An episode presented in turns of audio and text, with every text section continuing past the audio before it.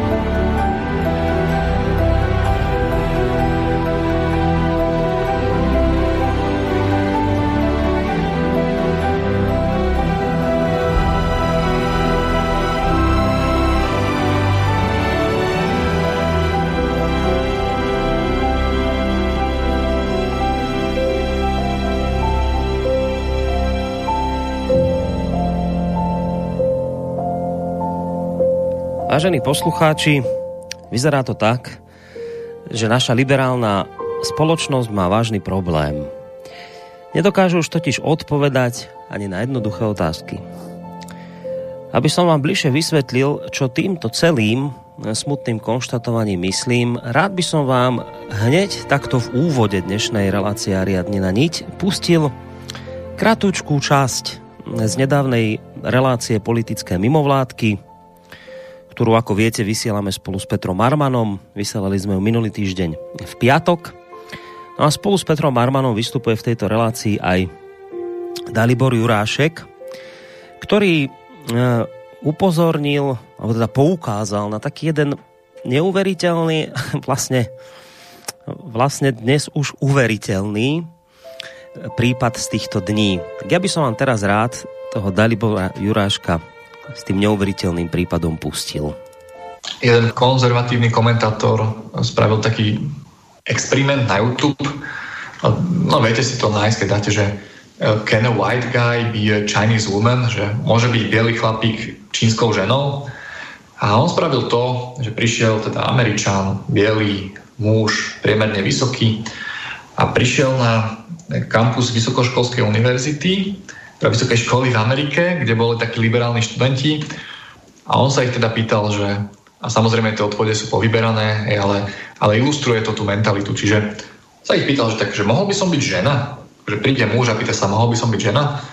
A, no a väčšina tých študentov, čo tam boli, povedali, že no, že jasné, v pohode. No tak išiel ďalej a že, že, že mohol by som byť teda číňanka, akože žena číňanka? A tak niektorí sa tak čudovali, ale povedali, že, že asi, asi áno, však prečo nie, že keď to tak vnímaš, tak prečo nie.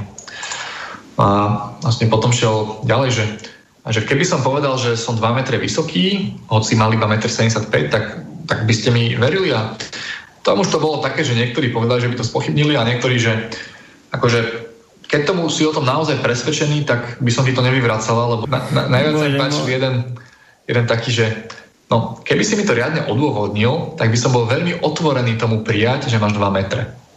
Ako je, je to samozrejme povyberané, postrihané, ale ukazuje to tú mentalitu a on to potom v závere tak zavrel, že, uzavrel, že nemalo by byť ťažké 175 cm vysokému bielemu mužovi povedať, že nie je dvojmetrová čínska žena. Ale zjavne je to problém. A prečo? A čo to hovorí o našej kultúre? A čo to hovorí o našej schopnosti odpovedať na otázky, ktoré sú naozaj ťažké. Nuž, tak, čiže takto nejako, vážení poslucháči, sme mimo na tom aktuálne. Naša demokracia s privlastkom liberálna už vlastne nedokáže 175 cm Belochovi vysvetliť, prečo by nemohol byť dvojmetrovou Číňankou. Práve naopak, um, je to tak, že my sa dnes rozčulujeme nad tým, keby sme niekoho chceli v tomto smere obmedzovať, lebo veď predsa najvyššou hodnotou, ktorú my dnes razíme, je tolerancia. Ak sa predsa niekto cíti ako žena, prečo by sme mu v tom, prepačte teda jej, prečo by sme jej v tom mali brániť? No a čo na tom, že sa Beloch cíti ako Číňanka, komu tým ubližuje, prečo by sa takto nemohol cítiť? Čo sa vôbec, čo má kto do tohto starať? No a čo, že sa cíti na 2 metre, hoci mu k tomu, ak dobre počítam, chýba 25 cm. Naša liberálna demokracia je predsa tolerantná, miluje rozmanitosť, tak si zvykajte. Ale zvláštne je pri tom, že v tejto našej neuveriteľne tolerantnej spoločnosti, ako si stále častejšie narážam na také články a prípady ako tento z portálu Denník Štandard, ktorý som akurát včera objavil. Čas, krátku časť vám z neho zacitujem. Fenomén kultúry vymazávania, tzv. cancel culture, sa stáva čoraz častejším javom na sociálnych sieťach a elektronických platformách prevádzkovaných veľkými technologickými spoločnosťami. Jeho obeťou sa stala najnovšie aj nemecká spisovateľka, ktorá nesúhlasí s transrodovou agendou. Bridget Kellová je spisovateľka, ktorá píše pre viaceré média v Nemecku, Rakúsku aj Švajčiarsku a jej knihy patria v nemecky hovoriacich krajinách medzi bestsellery. Jej najnovšia kniha pod názvom Stále normálne to môže byť rodové vydaná v Lani vzbudila pozornosť LGBTI komunity, konkrétne transrodových ľudí, ktorí sa ňou cítia byť pobúrení. Internetová platforma Spotify, na ktorej sa dá okrem hudby nájsť aj veľké množstvo audiokníh a podcastov, pristúpila voči Kelejovej k radikálnemu kroku. Vymazala rozhovor, v ktorom spisovateľka hovorila o svojom novom diele. Autorka vec vzala osobne a v komentári na stránke European Conservative píše, že sloboda vravieť len veci, ktoré nikoho neurážajú, už nie je slobodou, ktorú stojí za to mať. Napriek opakovaným otázkam autorky, prečo bol rozhovor s ňou zo Spotify odstránený, Kellyová odpovede nedostala. A spoločnosť odpísala len toľko, že sa má obrátiť na prevádzkovateľa stránky, ktorý má informácie o vymazaní.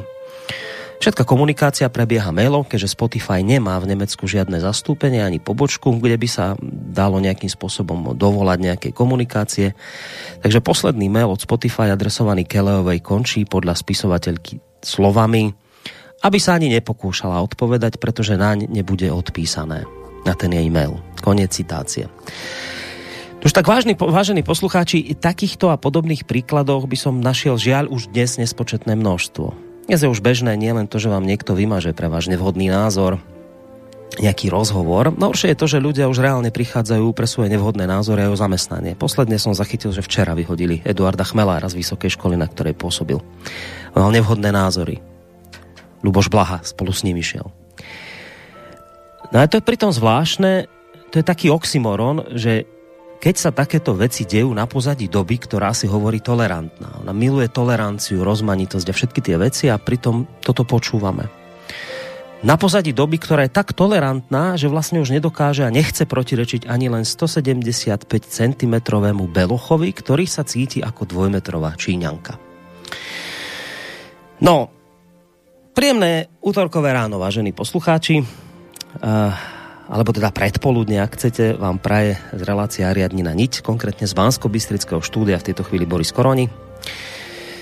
Priznávam sa, že tak robím naozaj s veľkou radosťou, pretože sofiológ Emil Páleš, kľúčová postava tejto relácie, už nás už dlhšiu dobu pauzovala. E, vy viete, že útorky e, vysielame pravidelne reláciu Ariadnina niť, ale skôr sú to reprízy. Dnes, ak nás teda počúvate 19.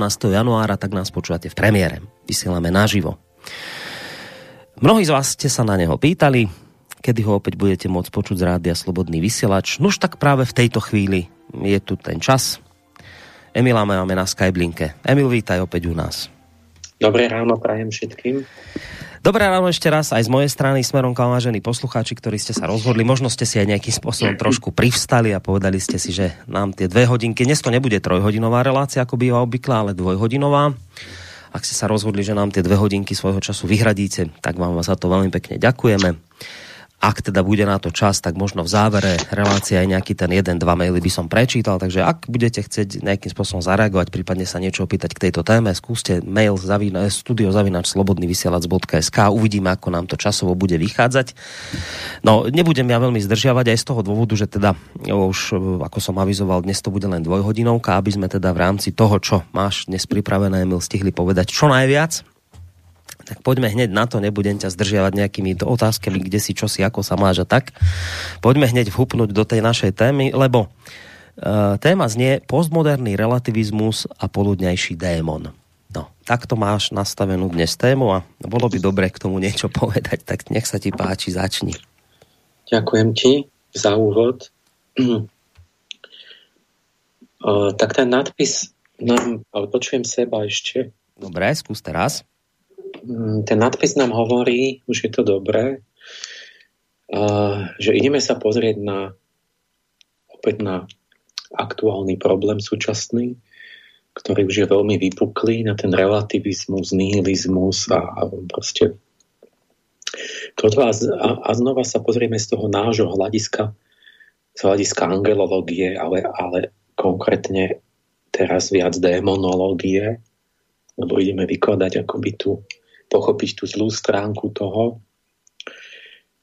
Uh, takže tým našim systémom, že pôjdeme do hĺbky a chceme aj tie akoby duchovné korenie a to riešenie vlastne nájsť toho, toho, týchto súčasných javov, ktoré, ktoré, na ktoré dávaš príklady. Takže postmodernizmus ako téma to je ťažká vec, lebo postmoderný znamená vlastne hoci čo, čo je v čo, po moderne. Čiže moderna to bolo určitý ten spôsob myslenia nový, ktorý v osvietenstve vznikol a v 20. storočí začína pocit, že sme to nejako prekonali, alebo mali by sme to prekonať. Takže to je nesúrodý, veľmi rozmanitý, mnohoraký pojem. Nie, vlastne to nie je pojem a len sa tam tak dá povedať, že čo tam je také popredné témy alebo niečo spoločné, ale nikdy to nemajú spoločné všetci tí mysliteľia, takže na to musíme trochu myslieť, že to bude to budú tak, taká mozaika, ale je tam predsa len niečo, nejaký taký ťah nejakým smerom, ktorý, ktorý chceme vystihnúť.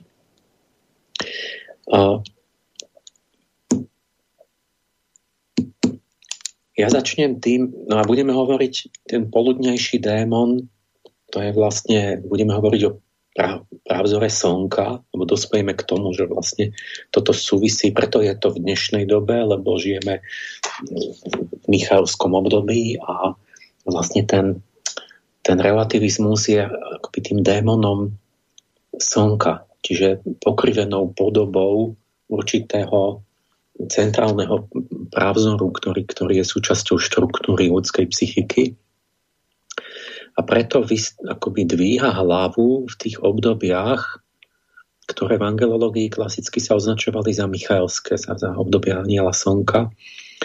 A tie veľké obdobia Michaela sme mali, my, žijeme v takom dnes od konca 19. storočia a posledne, podľa toho Opáta Tritemia to bolo medzi 600 a 200 pred Kristom. Tzv. axiálnej epoche, v tom klasickom Grécku. A preto začnem tým, že tam už vidíme ten predobraz v tom starom Grécku, že tam sa toto už všetko raz odohralo. Keď dobre poznáte, čo sa, čo sa dialo v tej dobe, nie len v Grécku vtedy. A už v tej už to antické Michalské obdobie malo svoj tieň a ten vyzeral tak, že, že sa to podobá nesmierne na dnes, na dnešok, na, na úplne rovnaké debaty, rovnaké problémy vystúpili. V podstate ten, ten, ten tieň je vlastne to, že každá doba vlastne tie epochy vznikajú tým, že je v popredí, z nejakého dôvodu je v popredí niektorá zložka akoby ľudskej prírodzenosti, ktoré pomenúvame tými, tými symbolicky tými planeta, planetárnymi právzormi alebo bo, ako božstva sa, sa zobrazujú. No a vždy, keď je niečo v popredí, tak vždy aj ten problém toho výstupy je v popredí.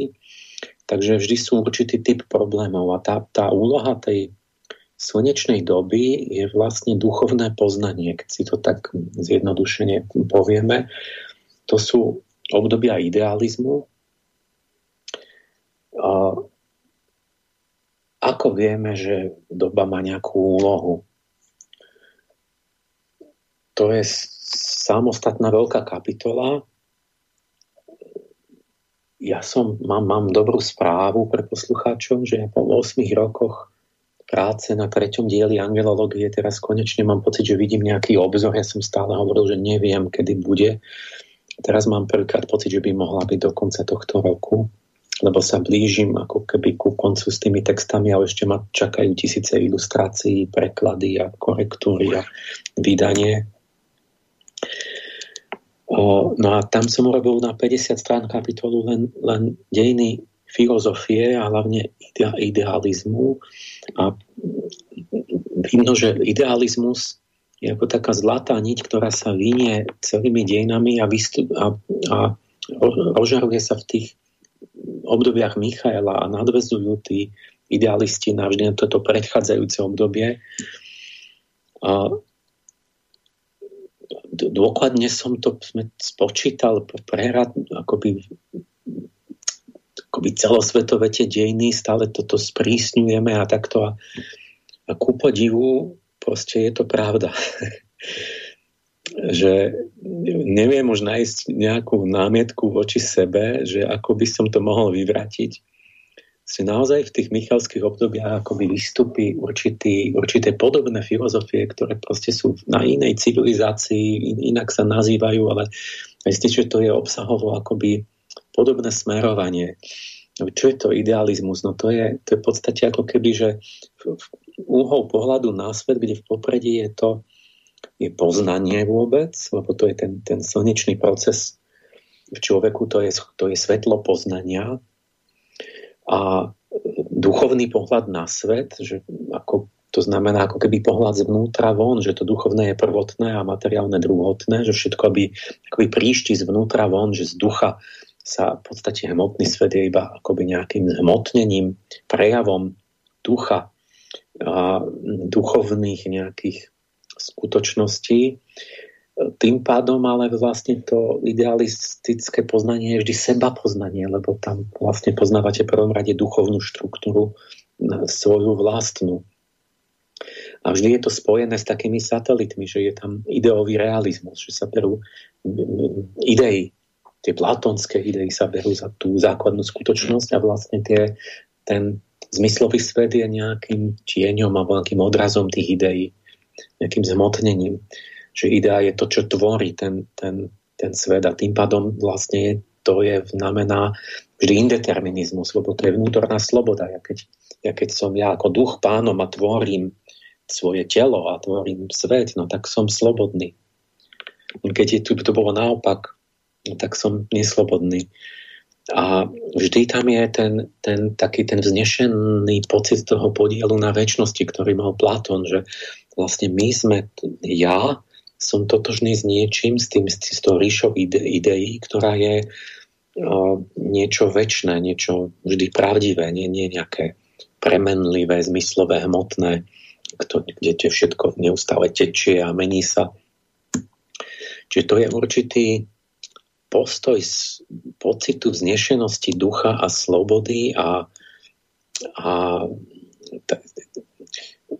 určitý akoby úhol pohľadu, ako sa dívate na život a z toho vyplynú nejaké hodnoty.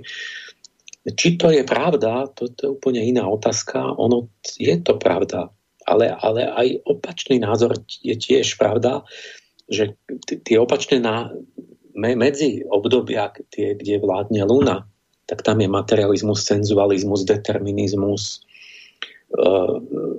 oni majú tiež nejaké poznanie, ale to je poznanie prírody, poznanie vonkajšieho sveta a všetko sa odvodzuje zvonku. Že my sme vlastne telo a tie myšlienky nejak len vznikli v tom, v tom telesnom mozgu a, a vlastne sme neslobodní, lebo vlastne tie, tie, tie atómy reagujú proste bez ohľadu na našu vôľu a, a tak a všetko opačne. A tiež je na tom kus pravdy, ale nie, nie je to celá pravda. K tomu idealizmu ešte teleológia patrí, to sa, to sa vždy ako keby tak, tak vráti celý taký blok tých postojov. Teleológia znamená, že všetko má zmysel, všetko má cieľ. Že všetko um, Viete, keď v tom duchovnom pohľade sa vychádza z toho, že najprv je myšlienka, ktorá je nejaký cieľ a odtiaľ od, odvodíte, že všetko ostatné, zatiaľ čo ten hmotný pohľad je, že tu tá hmota sa nejak chaoticky ako keby mení, povedzme evolúcia, nejak, ale všetko je to bezcielné, proste iba sa to tak nejak valí, tlačené zozadu príčinnosťou. To je ten lunárny determinizmus, že vlastne my sme, život je tlačený zozadu, ja neviem, zákonmi chemických reakcií. A niekam nás to ženie a my sme bezmocní. A, a ten idealizmus je to, že si poviem, že nie, najprv, veď v živote je to tak, že začne myšlienka slobodná, že ja pojmem nejaký cieľ a, a od tej myšlienky začnem, urobím si plán, potom komunikujem s, tým, s druhými a potom, potom dáme príkaz tým mojim nejakým e, bielkovinám v mozgu, aby vytvorili nejakú látku a aby sa pohla moja ruka a aby som urobil ten čin, ktorý som chcel. Všetko začína z tej slobodnej myšlienky a cieľa vedome a, a z, zmysluplne. A, a ešte tam je ten celistvý pohľad na svet, že vlastne ten, ten, v tom idealizme sa verí, že všetko je preniknuté jedným logom, nejakým, nejakou zmysluplnou štruktúrou, že povedzme buď Boh to tak stvoril, alebo proste nejako, že, že, že veci dávajú logiku, že je racionálna štruktúra sveta, že je nejaký poriadok vo svete, ktorý, ktorý má nejaký zmysel najlepšie, že proste to, naj, najlepšie to je stelesnené tým, keď veríte v stvoriteľa že bol nejaký zámer a odtiaľ, odtiaľ vlastne vyšlo to, že ako je všetko stvorené a potom všetko až po poslednú bylinku má, má nejaký účel, že to tam, keď, keď kamielku stvoril, tam je, tak to musel stvoriť Boh na to, aby ona presne pomáhala človeku na nejakú chorobu a tak. A to je krásne, lebo všetko je zmysluplné a všetko má akoby je včlenené do takého do takého zmysluplného poriadku nie, nie je to také, že by to nesúviselo a že by to bolo proste nezmyselne jedno voči druhému. Čiže toto, toto je niečo ako zlatá reťaz idealizmu. Toto som opísal v takej dlhej kapitole, čo bude v knihe, že ako ľudia, ako im sa vrácajú k tejto inšpirácii. No a keď tá, vrátim k tomu tieňu, tá úloha doby je vždy takáto, tak ten tieň, akoby ten démon slnka je v tom, že on ako keby nejak zobere túto kvalitu, on je v rámci toho, ale nejako to pokriví, nejako to stemní, nejako to prekrutí, alebo popiera, alebo rozvracia. Takže on je o tej téme, ale tak, že to nejako rozvrtáva a, alebo robí nefunkčným. A toto sa udialo v tej antike, to bolo vlastne to veľké obdobie z rodu filozofie na celom svete, kedy boli tí, tí, tí, tí velikáni filozoficky. No ale počas toho, čo ľudia začali sa zaujímať o, o to, o pravdu, o ako, ako správne myslieť, aké sú hodnoty, ako vieme. A vy, vysvetlo, jak si aj prirodzene, že zistili, že iné kultúry majú iné názory, úplne iné, tvrdia inak, to zdôvodňujú. Teraz tie jednotliví filozofi išli dôsledne, rozumom na a každý dospel k inému na výsledku. No a keď už si to uvedomili mnohí, že tak Protagoras hovorí, že človek je mierou všetkých vecí. Že aký človek, tak tak si to predstavuje a každý k niečomu inému dôjde, no a každý má na to dobré dôvody. A dokonca to logicky nevyhnutne dokáže, že je to tak. A, a a že pravda a morálka je vecou konvencie, že to prídete nejakej skupine a oni si vybrali niečo a tomu veria. Gorgias bol taký slávny ďalší, ten hovorí, že nič neexistuje, keby aj existovalo, nedalo by sa to poznať a keby sa to dalo poznať, tak to nemôžeš druhému komunikovať. Takže je to trikrojnásobne zabité celé.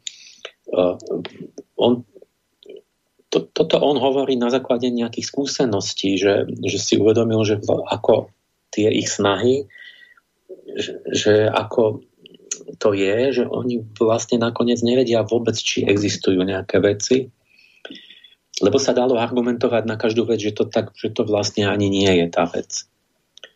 A ne, nevedeli povedať, že prečo by to teda nemal pravdu ten, ktorý hovorí, že niečo je a nie je a vlastne sa dostali do takého, že išli do hĺbky, pýtali sa potom, že ako vieme, že je niečo pravda a zistili, že nevedia. Niečo podobné sa dialo v Indii aj, aj inde, lebo tam napríklad Sanjaya hovorí, že tiež tam nastal taký obrovský, sa schádzali tí, tí všelijakí asketi a, a, a filozofi v lesoch a debatovali horlivo a boli tábory a tak. A ten Sanjay nakoniec hovorí, že hľadanie pravdy vedie iba k hádkam a strate duševného pokoja. Že to proste, že to treba prestať s tým. A no tak tiež mal pravdu, lebo pozoroval, že ako to tam proste končilo. Že, sa, že vlastne bol iba že, že nakoniec ste iba stratili pokoj, že to nemalo zmysel, že sa iba hádali rozličné tie filozofické smery. Sofisti v Grécku sa odklonili od poznania k retorike, čiže poved, že nejde o pravdu, ale vlastne o úspech. A stali sa z nich logografii, ktorí na objednávku ste si ho objednali, on urobil reč, presvedčivú, kde obhájil váš postoj. Kto hoci čo, čo ste potrebovali, ale ten váš protivník na súde si mohol u toho istého logografa dať urobiť reč, kde presvedčivo filozoficky obhájil opak. A on povedal, ja vám ja obhájim ľubovoľné tvrdenie, aj opak toho tvrdenia, pretože ja som dobrý profesionál. Za to si, ma, si vypýtam peniaze, lebo ja to naozaj viem dobre robiť. A čo potrebuješ obhájiť? No a, a, a urobil takú reč, že vlastne ten, ten, to obecenstvo si myslelo, no fakt, naozaj, že to je presvedčivé. A toto ich fascinovalo. Rozvinovať manipulatívnu reč, moc slova, ako emócie, ako slova vedia vyvolať emócie, tie emócie zapričujú konanie ľudí a vy môžete manipulovať tým dávom, tým, že nejako zostavíte slova do takého, že, že ľudia robia, čo vy chcete. A málo ktorý sofista, jeden antifón tam bol upozorňoval, že ale že veď tu sú aj nejaké zákony, ktoré majú dôsledky bez ohľadu na ľudský názor. Tak on tam asi zanikol ten jeho hlas v dáve, lebo vlastne ako keby sa otrhli od toho, od tej objektívnej reality a vlastne obhajovali hoci čo ako keby len v tom slovnom priestore. Takže toto, bol, toto už je v antike to, že v Michalské obdobie a v tieni toho Michaela vyrastá relativizmus a nihilizmus v otázke pravdy a hodnot.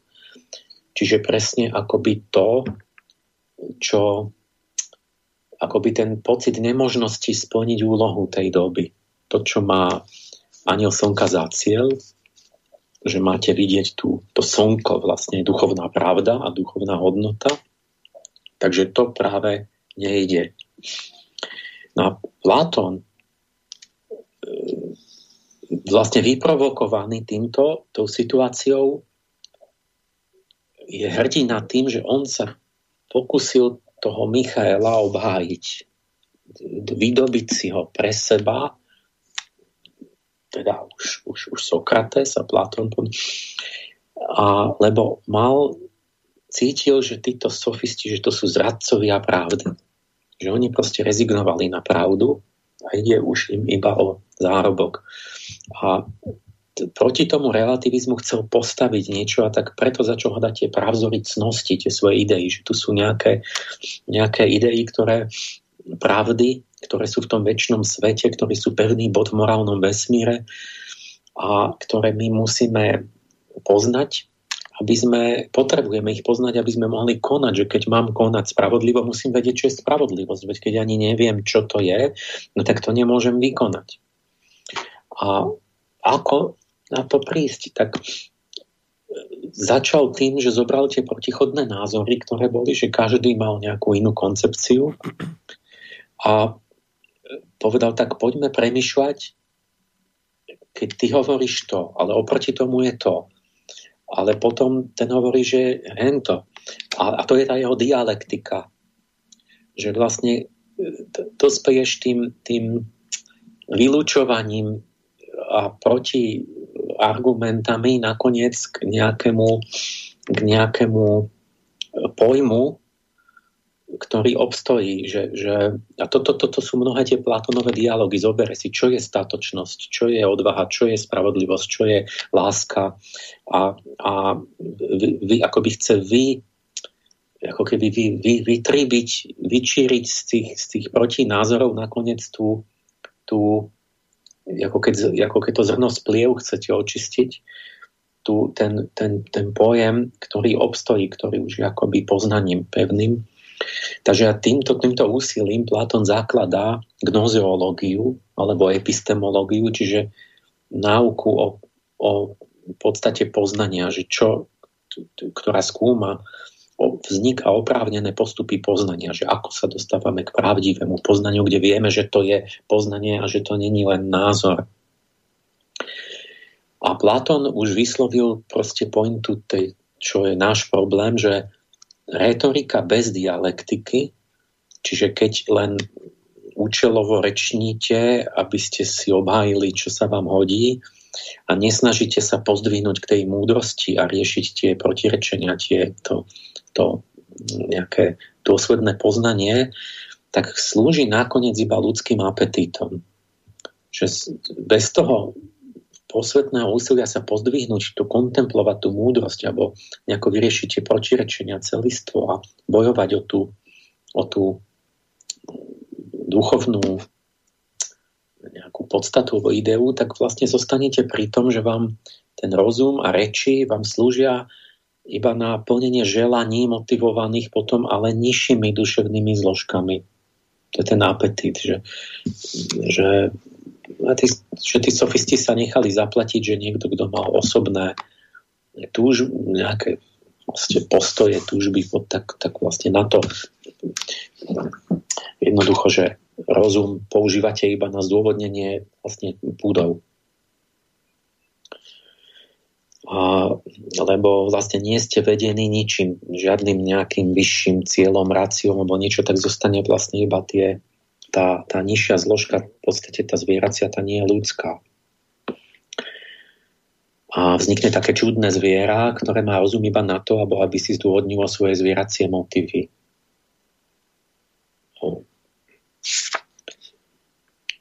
Toto, toto je obraz tej antiky. A my žijeme v dobe, kedy podľa tej starej múdrosti sa vrátilo podobné obdobie, no to isté obdobie.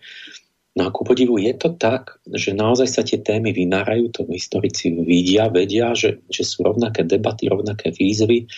My máme lingvistický obrad vo filozofii, kde sa zdá, že nám namiesto skutočnosti zostali iba slova a, a jazykové hry, takzvané, že my, my sa nerozprávame o skutočnosti, ale o, o, o, akoby o, o takom svete slov, ktorý je v našej, v našej hlave. To, to, to je jeden zo znakov teraz. Ve, veci v raji neexistujú a pravdu už neobjavujeme, ale ju tvoríme. Vytvoríš si nejakú pravdu, ako, ako, ako ty si vytvoríš, ja si vytvorím nejakú a máme, máme rôzne pravdy lebo predtým sa pravda objavovala, že proste ty, ty si musel objaviť, že tam bola vonku, niekde bez teba bola tiež. Teraz je všetko v nás, ako keby. Poznanie sa merkantilizovalo a nezáleží už na tom, čo hovoríš, ale či len či sa to dá predať. Je to to isté, jak s tými logografmi v tej antike. Tak podobnosť tých vízie vidno, že akoby to nemôže byť náhoda, že tu sa celá nejaká psychická štruktúra, vrátanie tých detajlov archetypálna vynára znovu a to je vlastne celý ten právzor slnka aj s tým svojim tieňom a tými problémami. Takže my urobíme to, že ja začnem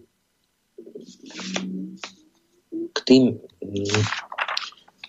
tú súčasnú ten prúd akoby postmoderný, filozofický charakterizovať. No Emil, kým to urobíš, kým prejdeme do tej súčasnosti, len jedna drobná podotázka, čiže tá, tá doba, ktorú zažívame teraz, ona bola predtým v antike hovoríš, to, to je obrovský časový rozdiel, rozsah a medzi tým už takáto doba nebola podobná, rovnaká, že by sme to hľadali ešte v histórii, nejaké podobné no, prejavy? Máme, máme veľk, veľkého Michaela, to je každých 2500 rokov mm-hmm. A malého to je každých 500 rokov. Ja som preskočil teraz z veľkého do veľkého Hej, rozumiem. ten oblúk, no ale boli tie menšie okolo 300, 800, 1300 ale tam na, to som, no, a tam by sa, tam, tam z pravidla ukazujem, že sú tam tie podobné tendencie, ale teraz neviem, či ma napadne hneď príklad, lebo tam je to tak v menšom trochu. No, jasné, hej, hej. A malo by sa tam niečo nájsť, ale možno ma nenaj, nenapadne taký, taký jednoznačný, lebo toto je jednoznačné, to je tak, tak jasné, že o tom píše mnoho ľudí že to je vidno. Mm-hmm. Čiže pri tých veľkých stredaniach je to, je to ďaleko viditeľnejšie, skrátka. Áno, že tam úplne vidíš tie, a tie malé mm. by som, možno by ma napadlo do budúca. Alebo Ej, dobre, čo? dobre, len toto som chcel vedieť, že ako to vlastne je. Dobre.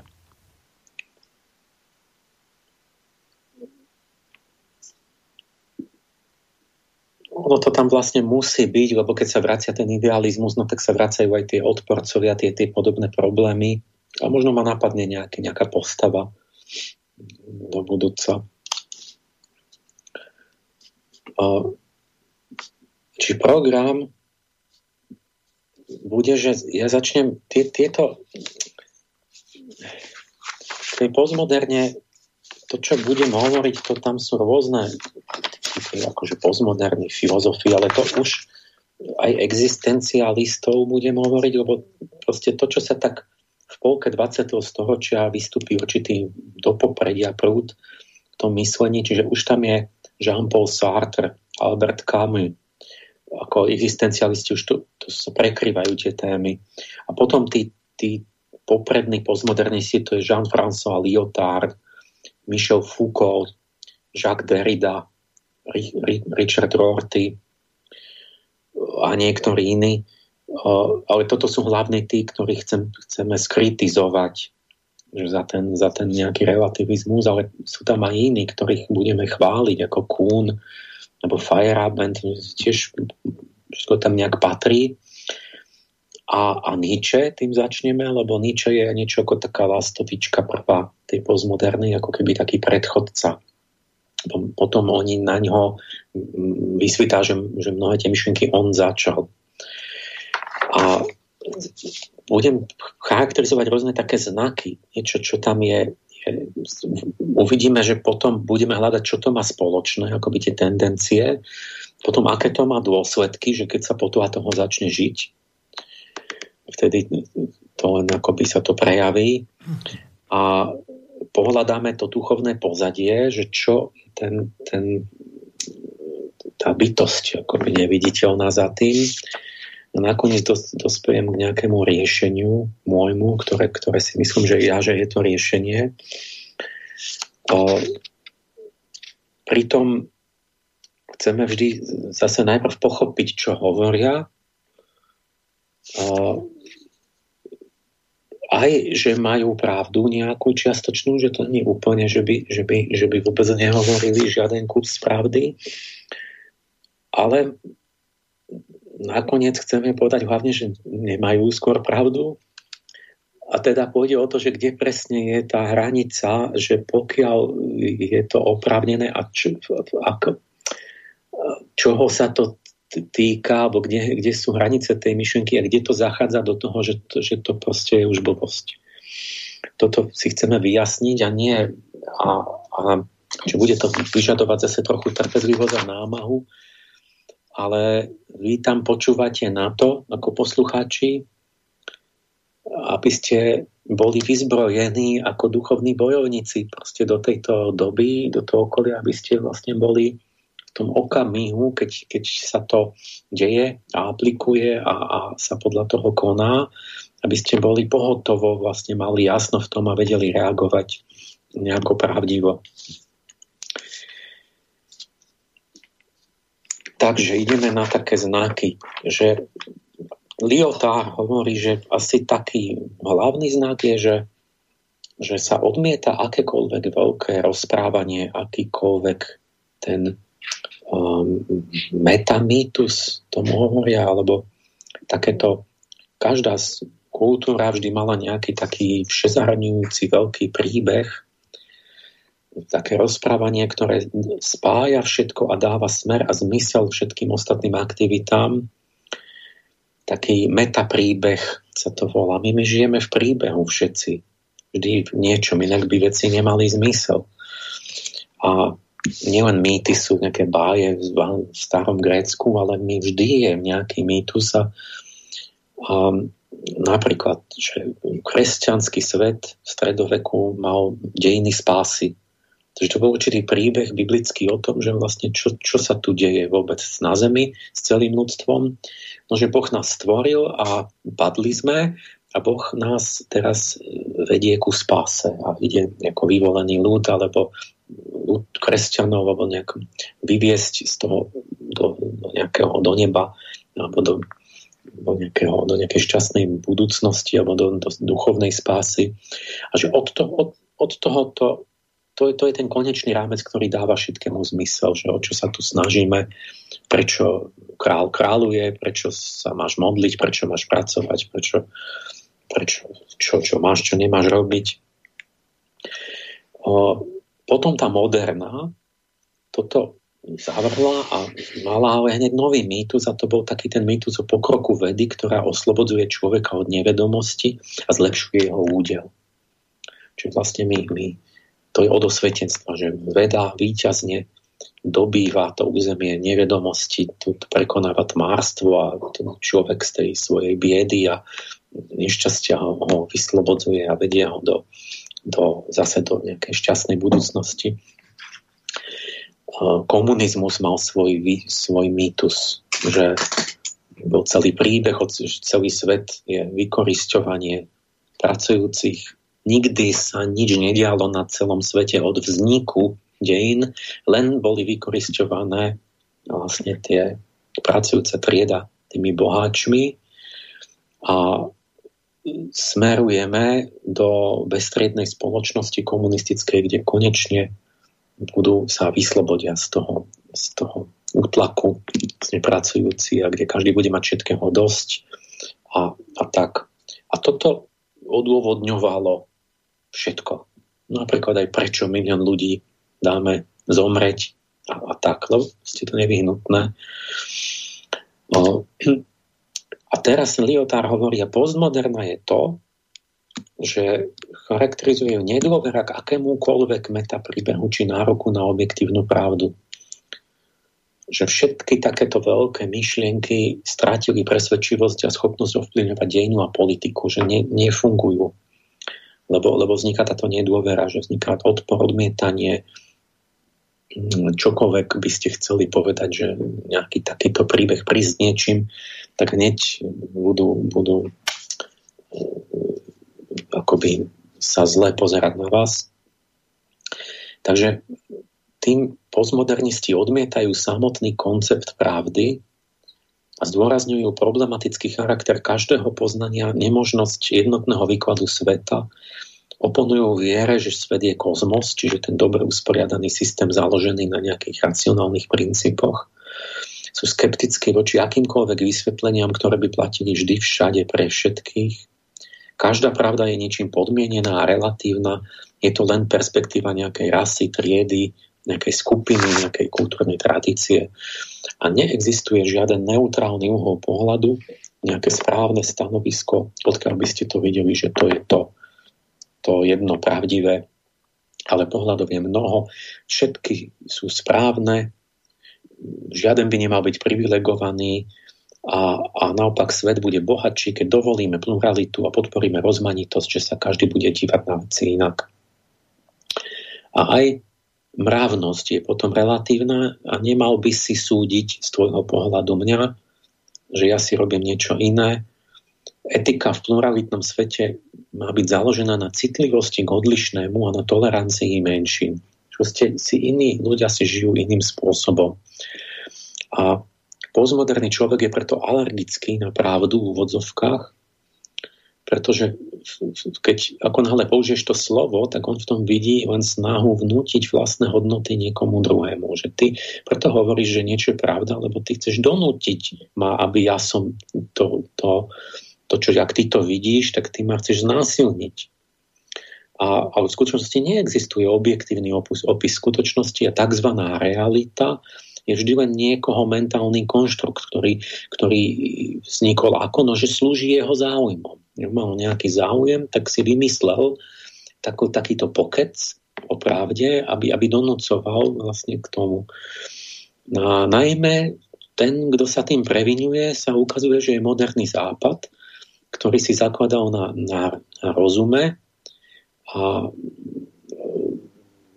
hovoril, že to je vedecký rozum, neutrálny rozum, že to je pravdivý rozum a tak. V skutočnosti, podľa postmodernistov, to, to slovo rozum nemá žiaden iný význam, iba to, že je to také kodové krycie slovo pre názory privilegovaných ľudí. A nastoluje určitú hierarchiu práv a tým aj hodnot, čím slúži udržaniu moci, ktorú len prezýva poznaním. Aby zakrýval vlastne iba svoje mocenské nároky. A potom, keď, keď takto nastolíš nejakú pravdu, tak potom už si ľudia nie sú rovní, ako sa hovorí, lebo e, ako osvietenský ideál hlásal, že ľudia si majú byť rovní, ale vlastne to potom nie je pravda, lebo niektorá skupina má tú pravdu, to v zátvorke to sú biela, bieli, vzdelaní heterosexuálni muži, oni majú vraj ten, ten správny alebo lepší pohľad na svet a cítia sa byť potom kultúrne nadradení. A toto, tá, takáto existencia tejto pravdy je represívna sama o sebe, to, že vôbec je tá myšlienka, lebo, lebo nastoluje vzor a ideál, že aj keď, keď, keby ich nenútili tých druhých, tak vlastne sa na nich pozerajú zle, že oni ne, nežijú podľa toho, čo nerobia to, čo by mali a potom že potláča to odlišné identity a nabáda všetkých, aby boli rovnakí ako tá dominantná skupina. Že vlastne ten, ten, ten ne, nebielý, nevzdelaný, neheterosexuálny nemuž by, by stále je akoby tak sa dívané na ňo, že on by teda sa mohol snažiť, aby žil nejako lepšie a tým sa mu ubližuje, ako keby sa nejak previňoval, alebo čo. Že to je už krivda sama o sebe mať nejakú pravdu. A toto, jak to oni myslia, keď buď tak, že teda tých pravd je viacero, že ste skupiny majú pravdy, k tomu prídem, ale keď idete dôsledne, tak zistíte, že to aj potom až sa to atomizuje na jednotlivca, že keď sa stretne jeden s jedným, tak chce, aby mu nevnúcoval ten druhý. Ale nakoniec ešte aj ten jednotlivec v sebe, že vlastne potom, keď nič nemá platiť, tak ani, ani pre, mňa, pre mňa i pre jedného v každej chvíli a v každej inej situácii platí iná pravda. Takže úplne stratíte ten to poznanie je to, že vy snažíte niečo zovšeobecniť. Vždy. A keď to úplne dôsledne zistíte, tak zistíte, že sa môžete riadiť iba okamžitým inštinktom. Lebo nemôžete mať žiadnu myšlienku. Ani, ani ja sám jeden. Čiže a, a keby teda aj, že nájdu sa skupiny, že majú podobne, no tak, tak potom tie skupiny medzi sebou majú tú istú situáciu, že nemôžu sa dohodnúť, že nemajú žiadnu spoločnú myšlienku, takže môžu iba tlačiť na seba nejak inštinktívne. K tomu prídem. Čiže keď sa snažili zhrnúť, že jak zhrnúť, že čo je to ten postmodernizmus, alebo nejaký taký prúd výrazný vnútri do jedného hesla, tak teraz to citujem, že tieto, tie rysy toho postmodernizmu naznačujú, že v dôležitom zmysle je postmoderný étos absencia stredu. Rozmanité a navzájom si odporujúce prvky postmodernej spoločnosti nespája do jedného celku žiadne spoločné ohnisko. Už neexistuje žiadne spoločné meradlá, na ktoré by sa ľudia mohli odvolávať vo svojej snahe zmerať, posúdiť či ohodnotiť myšlienky, názory alebo voľby životného štýlu. Pravda je podmienená spoločenstvom, do ktorého človek patrí. A pretože existuje mnoho spoločenstiev, je nevyhnutne aj mnoho rôznych pravd. Postmoderné vedomie zo sebou teda nesie radikálny typ relativizmu a pluralizmu. Toto bude dôležité, že absencia stredu, že nie, nie je nejaký stred, nejaký, ako keby severka, nejaký kompas, že či, či, či, ako by ste sa orientovali. Mm-hmm.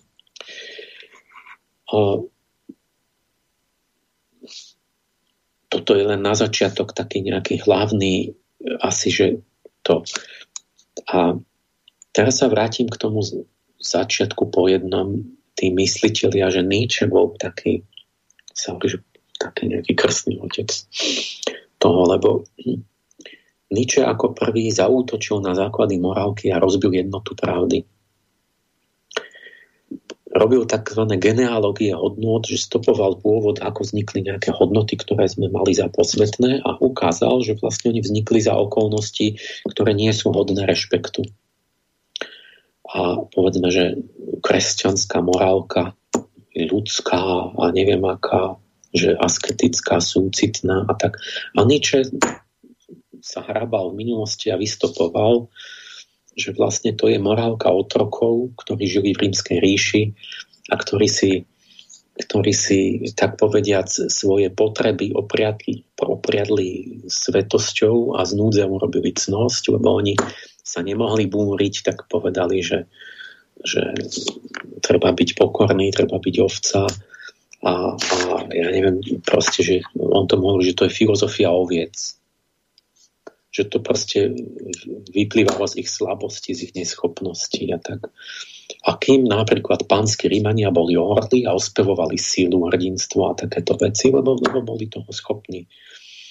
Čiže nie je nič na kresťanstve podľa ničeho nejaké božské, posvetné alebo nejaké dobré, ale že to proste je len taký, taká v podstate slabosť, ktorá, ktorú opriadli posvetným pokecom a vznikla tak, taká ilúzia, alebo čo, falošná, falošná modla, alebo falošná hodnota.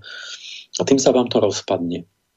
Lebo a rôzne takéto morálny základ to býva niečo, čomu sa verí intuitívne, takže tomu veria viac menej všetci a netreba to zdôvodňovať a dá sa konať na základe toho. Takže buď to je Boh, keď sa verí v nejakého, alebo sa povie, že svedomie je taký, že svedomie niečo človeku hovorí a že to, to by mal rešpektovať, ale taký Freud potom sa vrtal v psychike a vlastne vyvrtal, že svedomie vzniká vlastne tak, že sa malému dieťaťu nabulíkajú rôzne názory od rodičov a spoločnosti, sa mu to štepí v útlom detstve a človek potom sa dovnútra obracia na to svedomie, ktoré mu niečo hovorí, ale vlastne je to, ten, nedal to tam Boh, ale vlastne je to výplod tej, tej dobovej spoločnosti.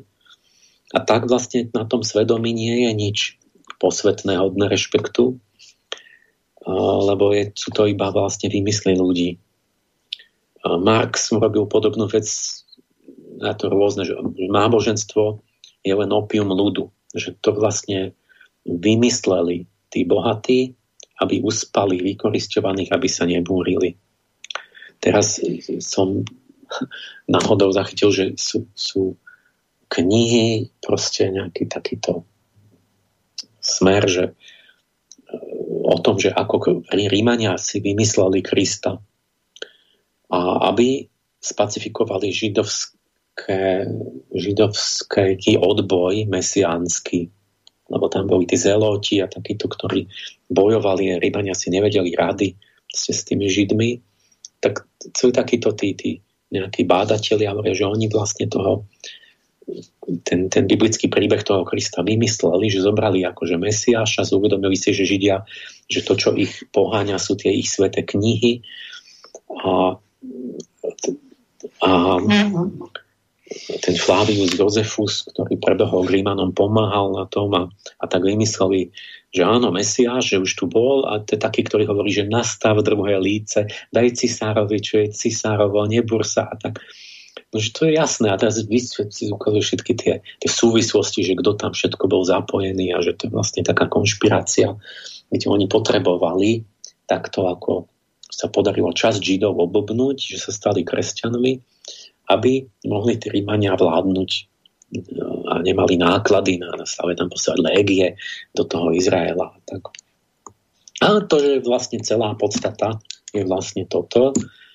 Takže tým si v tej chvíli prišiel o nejakú tvoju, o morálny základ. Lebo už nemôžeš veriť, že... A toto, takto, toto nejak sa dialo, táto atmosféra koncom 19. storočia. Preto Nietzsche povedal, že Boh je mŕtvy, zomrel. A má pravdu v tom, že proste prišla taká generácia, ktorá sa zrazu cítila vykorenená z hodnot, zrazu videli, že tie tradičné inštitúcie sa vyčerpali, že jazyk viery stratil význam, že tomu proste už neveria. A zrazu všetky istoty o význame života sa rozplynuli a jednotlivec zostáva koncom 19. storočia akoby osamotený vo vzduchoprázdne a má si sám nejak odpovedať na otázku, kto som, kde je môj hodnotový sever, čo je zmysel života, čo je dobre, zlé. A toto, to je, to je ten, toto je ten reálny nástup doby Michaela. Takto sa to stalo 600 pred Kristom. Že zrazu ľudia pocitili toto. Začala tá axiálna epocha. Že, že stratili sme pôdu pod nohami, pravdivostnú, hodnotovú. Predtým sa na to nikto nepýtal. Bolo jasné, no však máš Zeus, toto, hento, tamto, si mal tie mýty, že každý vie, že to tak z toho sa vychádza, čo tu, čo vymýšľaš, ako nikomu to nevadilo. Ale zrazu nejak ľudia začali nejak sa vypitovať na to, alebo mať iný životný pocit. Takže toto znova prichádza rovnako. A to je ale ten zmysel podľa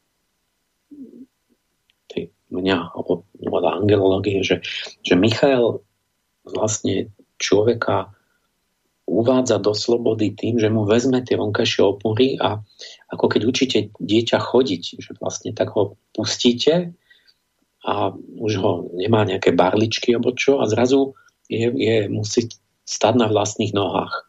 Mm-hmm. A takto v duchovnom zmysle, že Michael s nami robí to, že, že, že, nás, že zrazu nemáme tu tie zvonku povedané, že je to takto, máš istotu, spoláhni sa, alebo to by povedal pápež alebo niečo a, a musíš duchovne sa postaviť na nohy, nájsť si vlastné spojenie s nebom s tými väčšnými právzormi sám cez seba z vlastných síl. To, to je podľa mňa zmysel tej doby. A, a, a byť sám sebe morálnym korektívom a policajtom, že sa musí to dovnútra presunúť. Steiner, tuším, povedal takú vec, že kto sa vedie sám, toho vedie Michael. Čiže Michal není taký aniel, že on sa vám zjavie, povie rob hento. Michal je to, že, že ti to nikto nehovorí a že ty sám sa začneš viesť. To je ten michalský dej. No a toto existencialisti vyjadrili, to sa vedelo, že presne o toto ide zrazu, takže existencializmus je o tomto. A teraz odcitujem druhý citát, taký centrálny od Sartra, kde o tomto hovorí. Hovorí, že čo je existencializmus? Že existencialista pokladá za veľmi stiesňujúce, že Boh nejestvuje, to pre Sartra neexistuje, lebo s ním strati, sa stratí akákoľvek možnosť vyčítať z neba hodnoty. Už tam nie je dobrá a priori, lebo nie je konečného a dokonalého vedomia, v ktorom by toto dobro bolo utvorené. Nikde nie je napísané, že tu je dobro, že musíme byť snostní, že nesmieme klamať.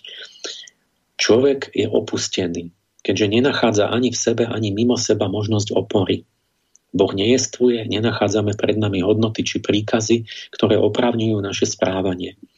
A tak nemáme ani za sebou, ani pred sebou v žiarivom svete hodnot, oprávnenie či ospravedlnenie. Sme sami bez polahčujúcej okolnosti. Človek je odsúdený na slobodu. Je už raz vrhnutý na svet a zodpovedný za všetko, čo robí. Existencialista si ani nepomyslí, že človek môže nájsť pomoc na zemi v zoslanom znamení, ktoré ho usmerní, lebo je presvedčený, že človek si znamenie vysvetlí tak, ako sa mu páči. Myslí si teda, že človek bez akejkoľvek pomoci a opory je odsúdený v každej chvíli na to, aby tvoril človeka, seba. Čiže Sartre hovorí, že nikde nemáš e, napísané, že čo má byť, čo je dobre, zlé.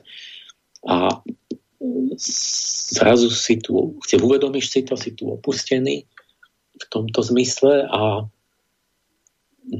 nemáš sa na čo vyhovoriť, proste povedať, že no ja robím toto, lebo veď vieš, že to Biblia hovorí, že to mám robiť.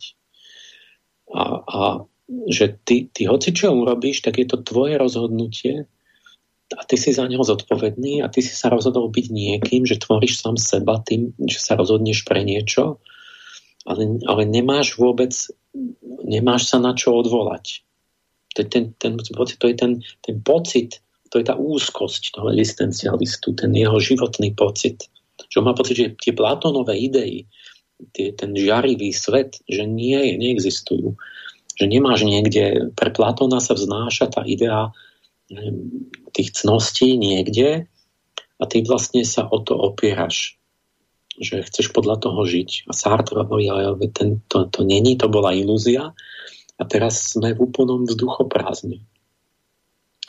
Takže, no a toto, tento zážitok tých existencialistov, okolo ktorého oni proste sa to točí, tak to je presne ten, čo zodpovedá v biografii stretnutiu s Michailom okolo 30 To je to, čo som popisoval, keď bol cyklus o zmysle života. A opisoval som, že okolo 30 človek príde vo svojom živote do takej fázy, kde presne toto zažíva. Lebo to je to, Michal, to slnečné obdobie poludnie života v, v, v oblúku ľudského života, že zrazu predtým mal človek jednak v detstve autority, bolo jasné, otec vedel, čo treba robiť a mama a potom učiteľ a potom farár a potom rovesníci, nejaký, nejaká partia a, a bol inštinktívny pocit, že, že, že, že, vlastne, že viete, čo, po čom tužíte, čo chcete, čo je pekné. Ne? Tak automaticky v tej puberte to ide. A potom zvedal, že potom toto zmizne a zostanete ako keby človek zrazu mu nič nehovorí, už, už teda autoritám už neveríte a a už ani to vnútro vám prestane hovoriť, že, že čo? A jak viem, že vlastne a čo mám robiť? A teraz zrazu ako by vás nič vám nehovorilo, že mu, choď tým smerom, hen tým nechoď. A zostanete v prázdne, ako by zhasli všetky hviezdy. Čiže máte depresiu vlastne. V 30 zistíte, že vlastne čo má zmysel? Plus, minus. A, a pointa bola, že toto je ten moment stretnutia s Michailom, keď tam není nič. Keď zhasnú tie, tie keď ako keby vás tí, tí, tí, tie vnútorné bytosti zrazu op- nechajú. Mm-hmm. Že vás nepoháňa ťa, už, že sa sám od seba vynára nejaký pocit, mm. ktorý, že aha, idem si toto, tamto. A, a už ideš a už a ne, nemáš problém. Mm. Ale zrazu, že ty musíš sám povedať, že čo mám robiť, keď mi nikto nehovorí, ani moje vnútro, že čo mám robiť. Mm. A to je, to je ten stretnutie so slobodou, kedy má nastať individuácia, kedy ty máš možnosť vlastne nepochopíš to, máš depresiu, ale vlastne môžeš pochopiť, že tak teraz máš konečne možnosť robiť niečo, čo ti nehovoria nejaké inštinkty, ktoré ani nevieš, odkiaľ prichádzali ale máš ty sám, čiže ty sa máš stať hviezdou, ty máš, ty máš zistiť, že čo, prečo chceš a, a rozhodnúť sa preto a to až začne byť tá sloboda. Veď keď vykonávaš nejaké mimovolné popudy, tak si neslobodný. To je tá iluzívna sloboda. Ten puberťák nie je slobodný. On sa pridá do partie, ktorá náhodou tam v tej dobe je. Tak keď to bolo v 80 tak bude punk to není na tom nič slobodné. Čiže to, tu vidíte tú spojitosť, že slnečné obdobie života a slnečný vek vlastne v dejinách. Mm-hmm. A pokiaľ majú pravdu existencialisti, hľadáme tú hranicu. Nože, áno, to je tu, oni vycítili nejak do polky predsa ducha doby, že, že teraz človek už nemôže proste poslúchať on ešte povede dobrú vec, ten Sartre, že ak hľadáte rádu, napríklad u kniaza, vybrali ste si ho vopred a už vopred vlastne viete, že čo vám poradí. A že toto je iba maskovanie tej úzkosti. On hovorí, že, že ľudia si uvedomte, že, to, že nemôžete ísť za kňazom, aby kňaz vám potvrdil, že, že áno, moja drahá, že správne robíš, lebo Boh to chce a tak. Lebo, lebo v tej dobe sa zhmotnil a tá situácia v tom, že máte 500 autorít morálnych a, a môžete ísť ku ktorej chcete. A, a keď teda vy sa najprv rozmýšľate, vyberiete si nejakú, tak vlastne za ňou idete preto, aby vám potvrdila to, čo, ste, čo chcete počuť. Takže vlastne hovoríš, že aj tak si tvoríš vlastnú morálku a iba, iba to predstieraš, že si necháš potvrdiť od nejakej autority. Mm-hmm. Že nemôžeš sa tomu vyhnúť, že ty rozhodneš, čo je dobré a zlé. A to, to, že to, sú, to sú fajn motívy, kde oni hovoria, že človek nemôže už prevziať, ale musí byť autentický. Hej, čiže potiaľ musí... to mali pravdu, keď toto tvrdili. A, a, áno, že autenticita je téma doby, to je to, čo Michail chce, to, to je stále áno, že ty sám zo seba, že musíš vypracovať už tú morálku alebo tie hodnoty sa k ním prebojovať v osobnom dramatickom strete so životnými výzvami, kde sa ocitáš vlastne nakoniec sám, lebo ten druhý ti nemôže povedať, že čo je správne. Ja som toto mal veľmi hmatateľne, keď som rozhodoval, či mám vstúpiť do strany. Ja neviem, čo to tu spomínal, že to bolo ešte za socializmu. A, ne, to a si nehovoril. Všetkých som sa pýtal, dospelých, som sa obratil na dospelých že nech mi poradia, čo mám robiť. Bo som mal dilemu, že ja som chcel byť aj, že niečo robiť dobre, pomáhať, angažovať sa, ale na druhej strane tá strana bola, potlačala slobodu a tak, čo som nesúhlasila, tak čo mám robiť? Iná možnosť buď môže byť vnútri alebo vonku. A ja som myslel, že sa poradím s niekým a to presne ten existenciálny moment, že že ja som zistil, že nikto, ani vlastní rodičia, ani učitelia, ani nikto, ty zrazu vidíš, že oni ti nemôžu poradiť. Že proste, lebo to ne, nemá z, ako keby, jak to poviem, že ja neviem, že opýtate sa mami a ona sa bude báť, že aby niečo zlé sa nestalo dieťaťu otec mi povie, no tak, tak chceš mať taký život ako ja, že stále ma komunisti prenasledovali?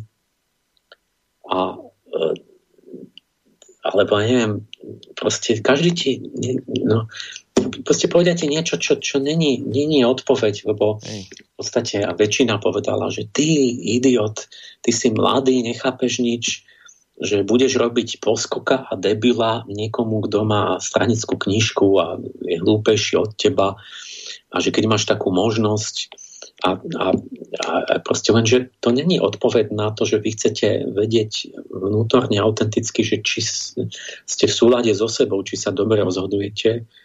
Akoby, čiže nakoniec fakt jediný môj eh, čo sme doktor Čižmár, my sme robili umelú inteligenciu už vtedy na, pre lekárov a on no, jediný mi povedal, že iba tak močal, potom mykol plecami, povedal, že no hold, vieš, to sa musí rozhodnúť každý sám.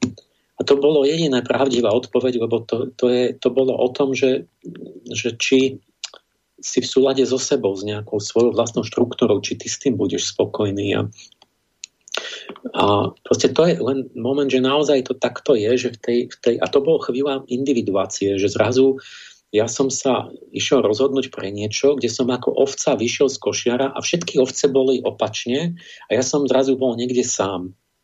Že som robil vec, ktorú každý hovoril, že, som, že to je blbosť. Lebo som vrátil nakoniec tú, tú stranickú vlastne prihlášku a to je tá individuácia, že vlastne zrazu vy ste mimo tej skupiny a vy, vy sa riadite tým, že vy ste že sám sebou. No. ale to chce strašnú odvahu a mm. musíte potom veľmi vedieť prečo, lebo to nie, že sa rozhodnem pre niečo. To, to, to znamenalo, že ja budem mať zničený život.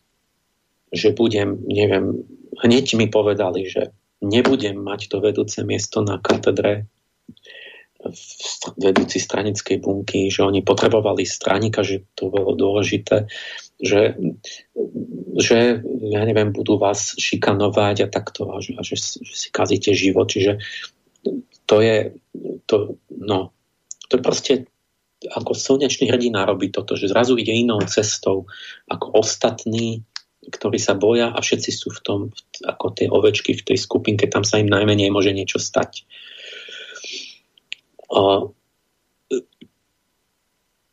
No proste existencializmus hovorí o autenticite, o tom, že sa nemôžeš vyhovoriť na nikoho zvonku a že musíš zo seba Heidegger, akoby významný, sa považuje, tak hovorí, že um, on o tomto rozpráva, že vlastne ako keby musíš sa zbaviť všetkých tých, tých idolov a, a čo sa hovorí a návonok a nebyť konformný a zo zvyku a čo spoločnosť, ale že to máš, musíš, musíš to v sebe vykresať tú, tú tvoju autentickú nejakú odpoveď.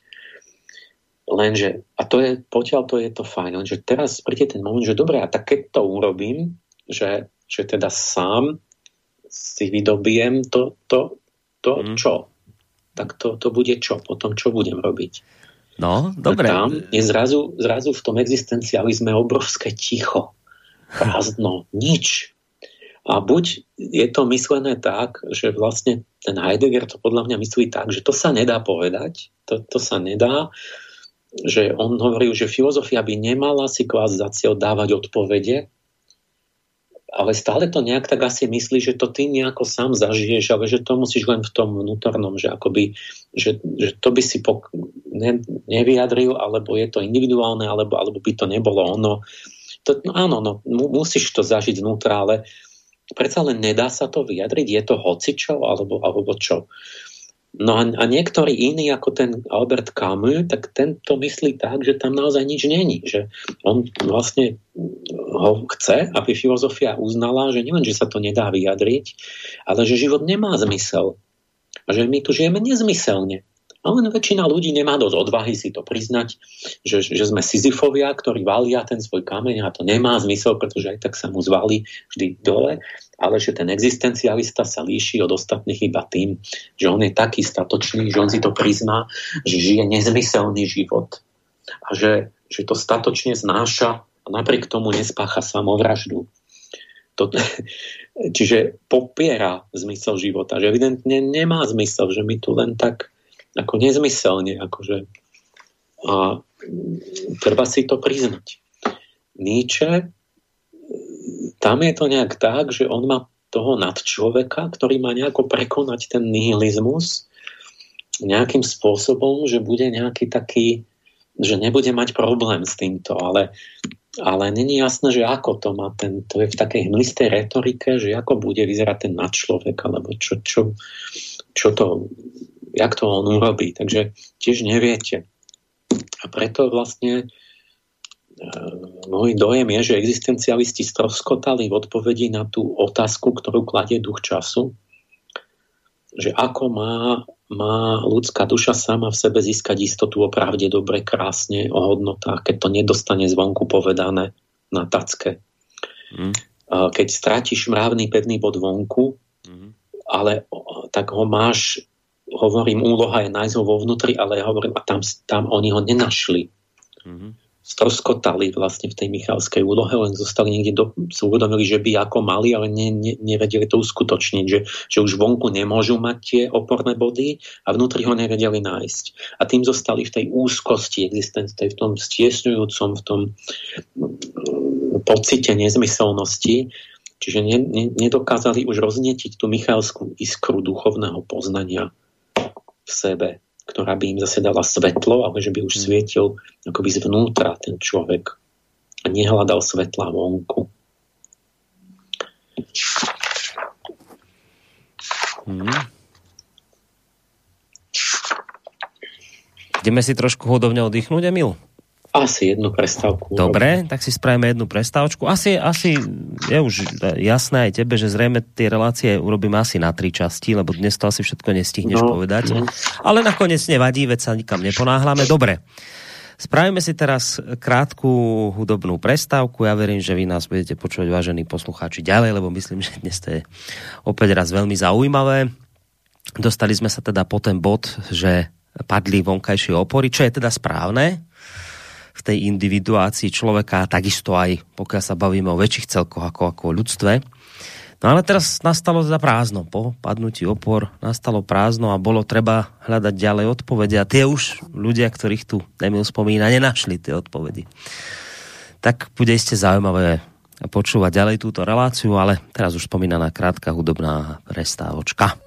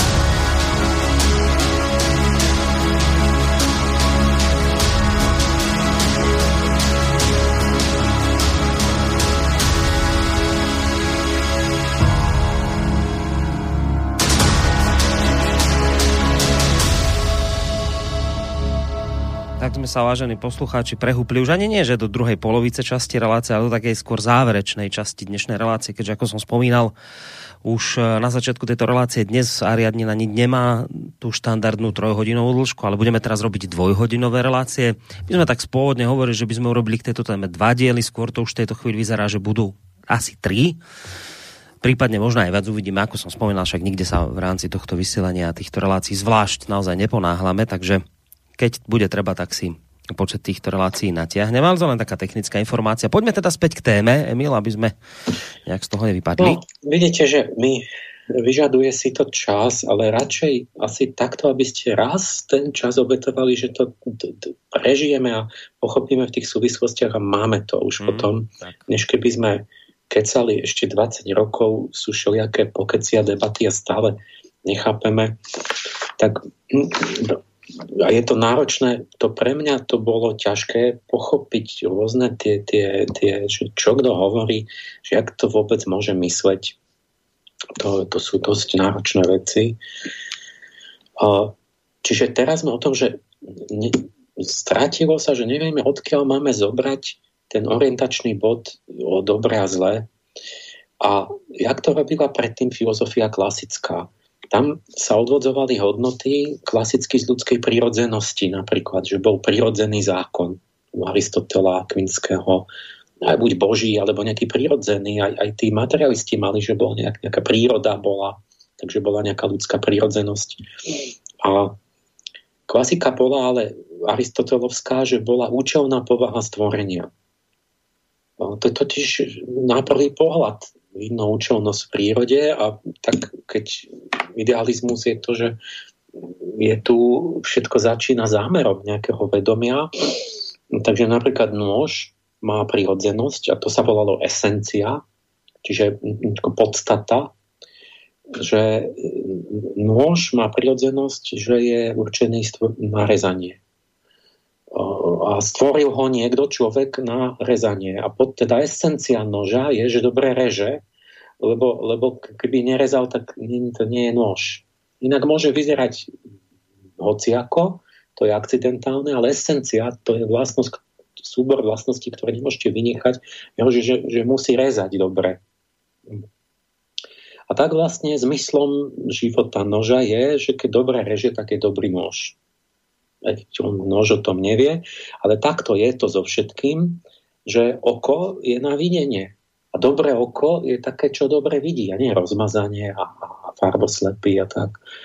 A tak je to aj s celým človekom, že človek má nejakú esenciu, nejakú prírodzenosť a byť opravdovým človekom v aristotelizme je jasná vec, znamená byť v súlade so svojou esenciou, so svojou podstatou, so svojou prírodzenosťou, entelechiou, čiže nejakým vnútorným poslaním, zmyslom, ktorý, ktorý máme. A, a tak ste mali oporný bod. A lenže teraz tá postmoderna trpí práve antipatiou k metafyzickému realizmu a antiesencializmu. Oni, to je ďalší znak, že, že, že čo, nemá, nemá nič, žiadnu esenciu, žiadnu podstatu, žiadny, žiadny zmysel alebo nejaké určenie a neexistuje vraj žiadna prírodzenosť človeka a človek nemá žiadnu podstatu že není tam žiadna duša, žiadna entelechia, žiadny zmysel života, žiadna, žiadna transcendentná štruktúra. A e, toto sú veci, že to náročné sa vžiť do toho, že keď ste v nejakej polohe, že, že pochopiť vôbec toho filozofa, že jak to on... No na toto je špecialista hlavne Foucault, Michel Foucault, francúzsky, filozof, tak on to zdôrazňoval, taký citát slavne, že, že človek je nedá, pomerne nedávnym vynálezom a výmyslom humanitných vied. Človek neexistuje. Chápete? ja vám sa zdá si, že tam fyzicky sedíte, ale že vlastne ten, ten človek, ako, ako pojem, že, že nejaká podstata človeka, že niečo nejaké pevné, že to je výmysel vlastne iba nejakých intelektuálov, ktorí to vynávali nedávno vymysleli v 19. storočí, alebo kedy konštrukcia antropologov a tie zmiznú, tieto myšlenkové konštrukcie, ako náhle to, to Foucault demaskuje, že to sú iba vykonštruované. A hovoria, potom sa možno s istotou staviť, že človek bude vymazaný ako tvár nakreslená do piesku na brehu mora Foucault sa vysmieva všetkým tým, čo stále ešte chcú uvažovať o, o človeku v úvodzovkách, o tom, čím je človek vo svojej podstate, všetkým tým, čo ho chcú brať za východisko svoje, pre svoje pokusy dosiahnuť pravdu. Na všetky tieto pokrivené a pokrútené formy uvažovania môžeme odpovedať len filozofickým smiechom, čo do istej miery znamená, že to bude smiech tichý. Či Foucault a jeho študenti ako intelektuálne nadradení, ironicky sa môžu pochechtávať ticho nad nami, uh, ne, ne, akože mentálne nedo, ne, nedospelými nejak to stále tu blábo líme o nejakej podstate človeka, čo je vlastne iba taký pokec nejaký náboženský. Uh, nie je podstaty. Um, a nejakým spôsobom aj iný, že povedzme ten Richard Rorty sa pripája k postmodernému útoku na moderné poňatie ja.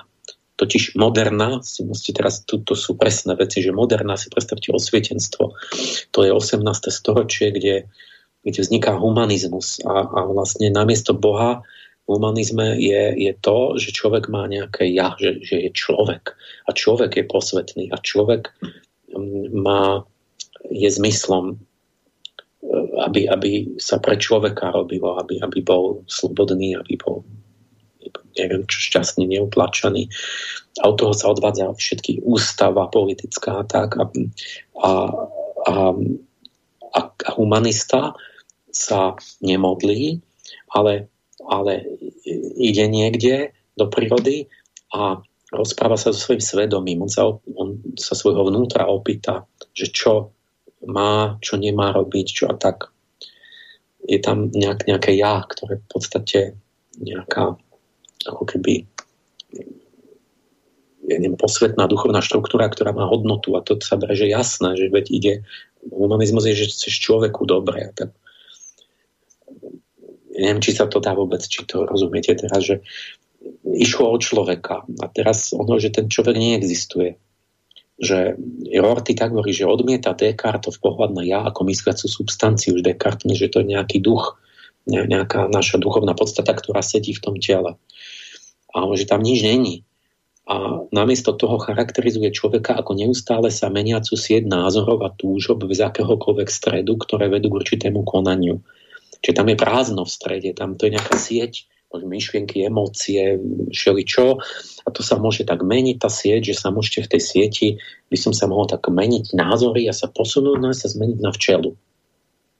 Treba sa, neviem, by som nebol človek, tam nie je nejaká pevná chrbtica stred, to je zase tá absencia stredu, nejaká podstata, tá esencia, že, že niečo má robiť človekom a to, ne, ne, to nemôžem odtiaľ vynechať. Že nie, niečo, nejaký pevný prvok. A existencialisti, keď to, čo majú spoločné, oni niektorí verí, neverí v Boha, ale že spája ich presvedčenie, že bytie predchádza podstatu, alebo ak chcete, že východiskovým bodom je subjektivita. To znamená, že človek nie je definovateľný, nie je vopred ničím, stane sa a až potom bude taký, ako sa utvorí. Človek nie je nič iné, iba to, čo zo seba urobí. To je prvý princíp existencializmu, zase citujem Sartra. A či on hovorí, že, ako, že nie ste, že niečo, tam není nič a to ako keby som zobral prázdny list z bieleho papiera, no tak si poviem, tak nejakého človeka si ľubovoľného vymyslím, nakreslím, hoci jakého, lebo mám čistý papier. Tak Sartre rozpráva, ako keby sme vychádzali z ničoho a človek tvoril sám seba neomedzenie ľubovoľne hociakého bez, bez začínal z čistého papiera. No, není podstata, že ty sa rozhodneš, budeš niečím, ako keby som sa mohol rozhodnúť byť úplne hocičím. A teraz ne, tak neviete ani, že jak to, jak to no proste tak, tak, toto, no. tak toto hovorí, tak to myslí a teraz dám hneď takú medzi námietku, lebo zatiaľ len charakterizujem, ale tak začneme pomaly namietať, že no tak tá pravda je na tom to, že každý idealizmus, to je v tých dejinách vždy vidieť, že zdôrazňuje to, že my spolu utvárame sami seba z duchovnej slobody. Ale ja tam mám to spolu utvárame, nie že len čisto sami seba utvárame z, čistej neomedzenej slobody, že môžem sa rozhodnúť, že ja budem mimozemšťan. A spolu utvárame, že ten idealizmus vždy zdôrazňuje, že ja som ten, ktorý môže hlavne pretvoriť sám seba na niekoho iného. To, to áno, to je, to je dôležité. To, to by som nebol slobodný, keby nie. Lenže na druhej strane je tu niečo, čo nie, ja nie som všemocný Boh.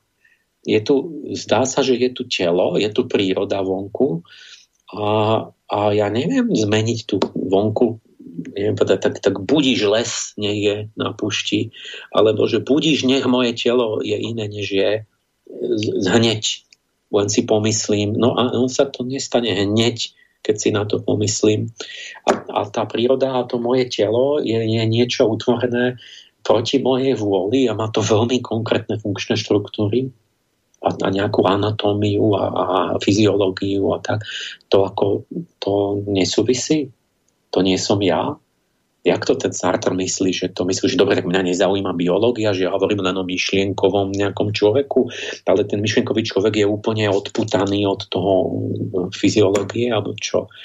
Takže keď, keď tá moja námietka taká hneď vidíte, že niečo tu chýba, že veď nesprávne duševné pochody vedú k čomu? Ku konfliktom medzi ľudským, čiže zostávate sám, vám ničí vzťahy a sa somatizujú do chorôb, čiže choriete.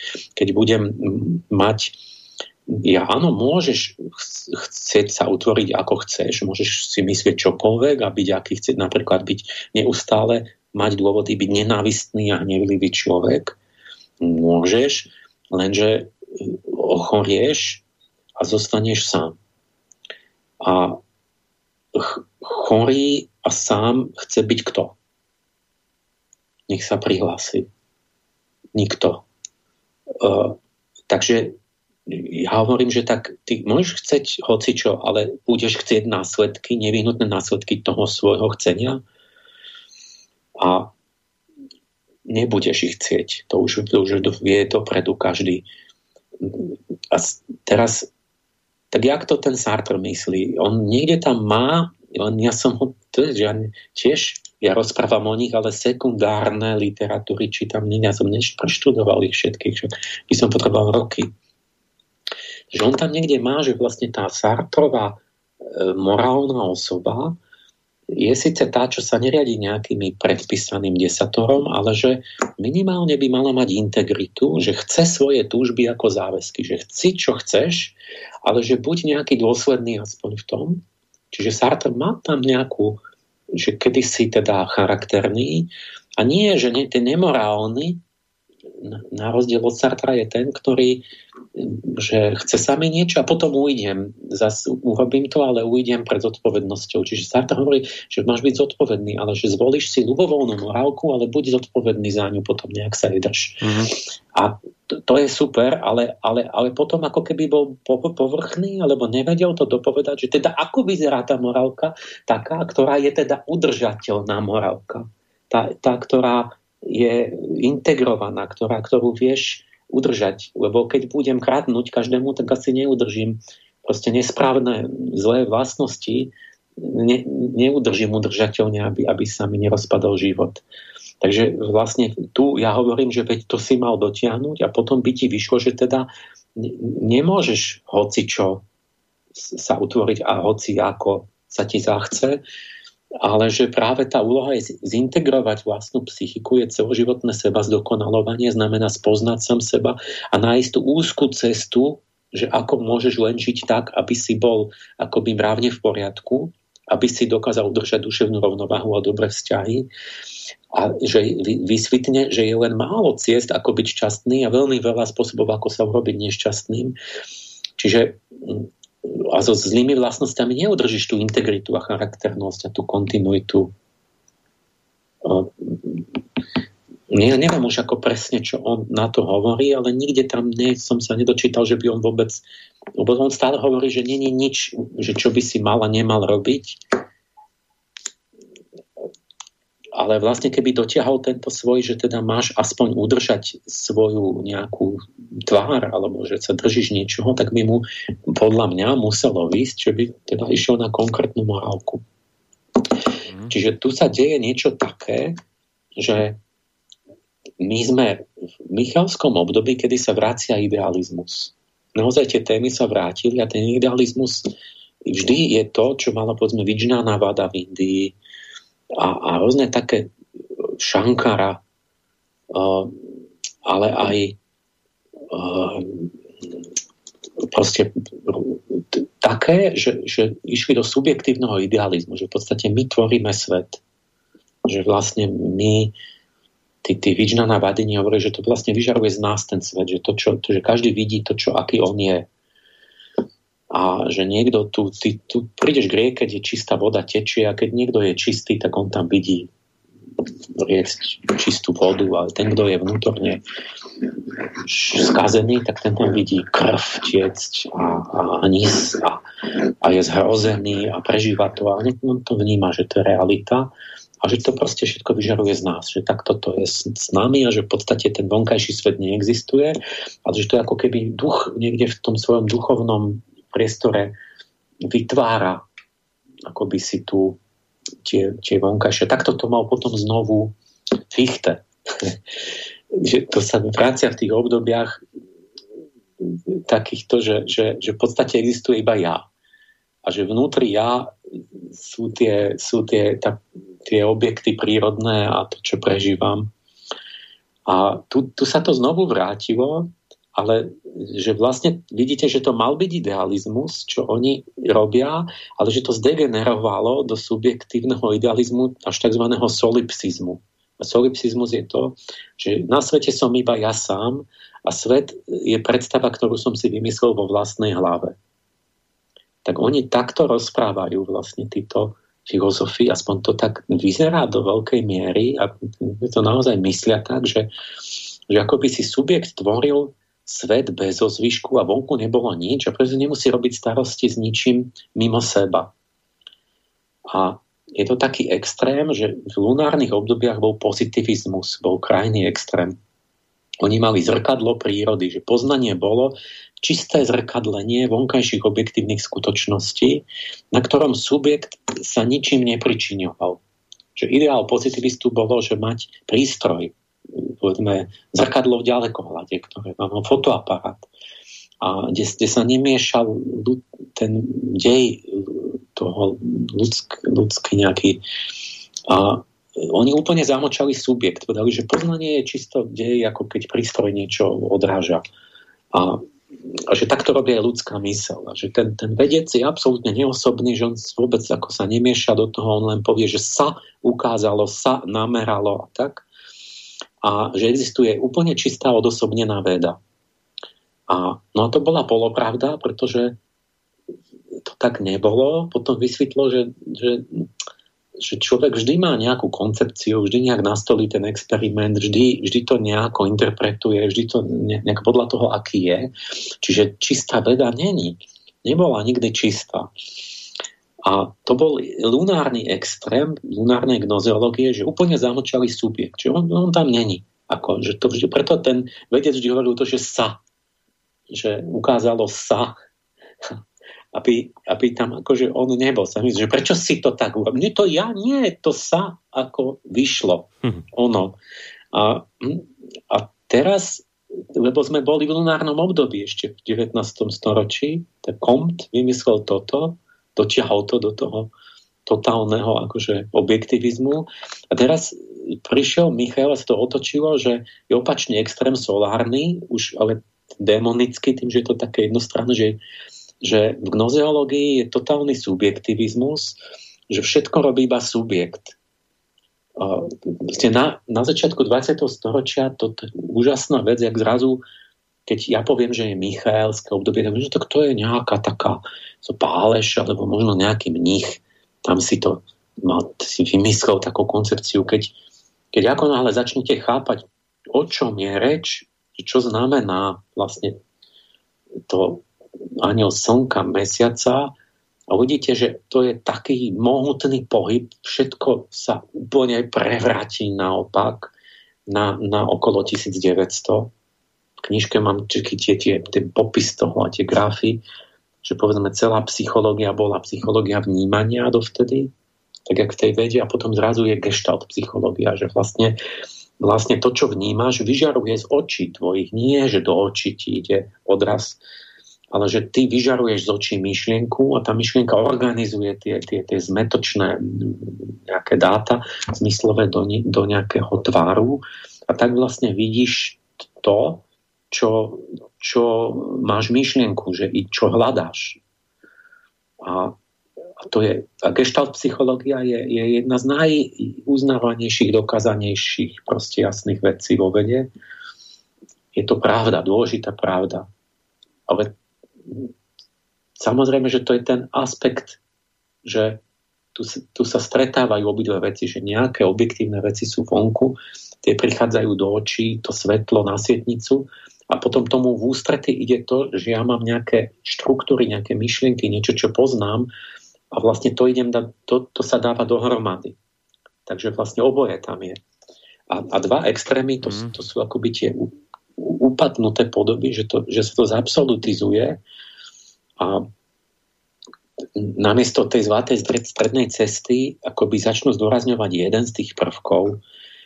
No a tu títo postmoderní subjektivisti, čo si začal s tým, že môžeš byť čínska žena, uh, očividne robia toto, že oni hovoria už tak, ako keby všetko bolo, čo poznáme, bolo iba konštrukt.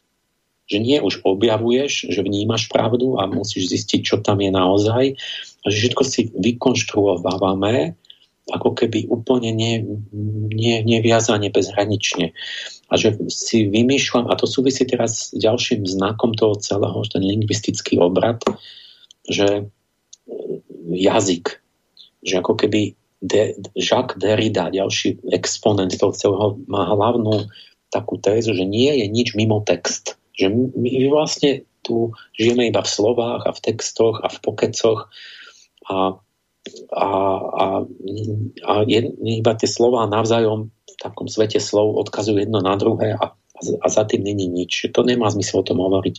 Že, že buď tam nie je nič, alebo to nemôžeme poznať, tak jak ten Gorgias, že to nemá zmysel o tom sa ani baviť, že tu sú v podstate, žijeme iba v svete tých vlastných výtvorov myšlienkových, ktoré sú vlastne stotožnené so slovami. A toto vzniklo tak, že za, na okolo 1900 vznikol štruktúralizmus najprv v lingvistike, to bol ten Saussure,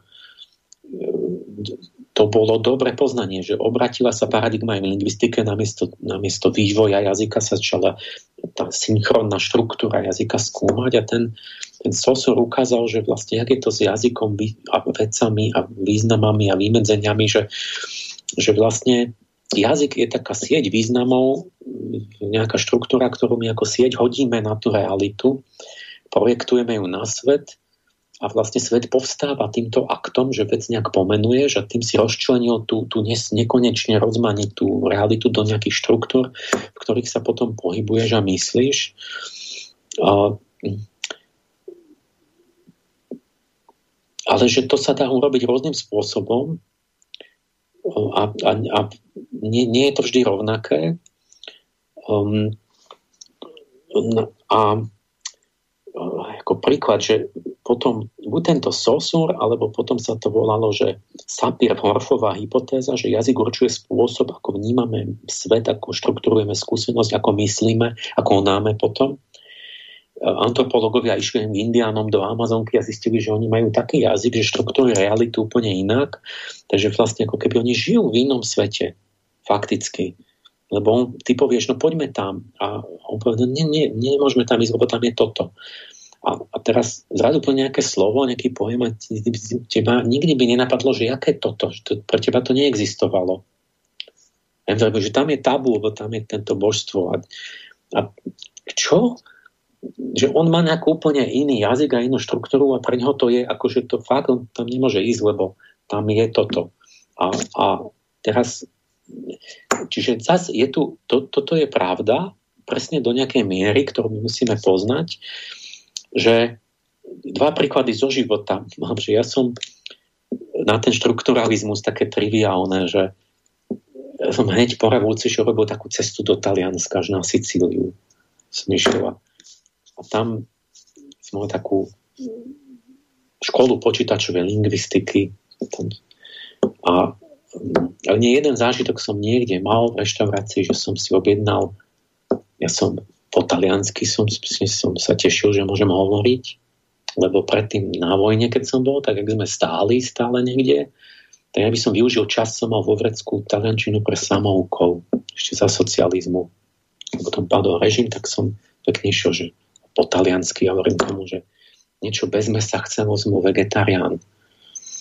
A, a on, ja, jasné, ako si, a tak a doniesol mi plný tanier tých morských všelijakých živočichov.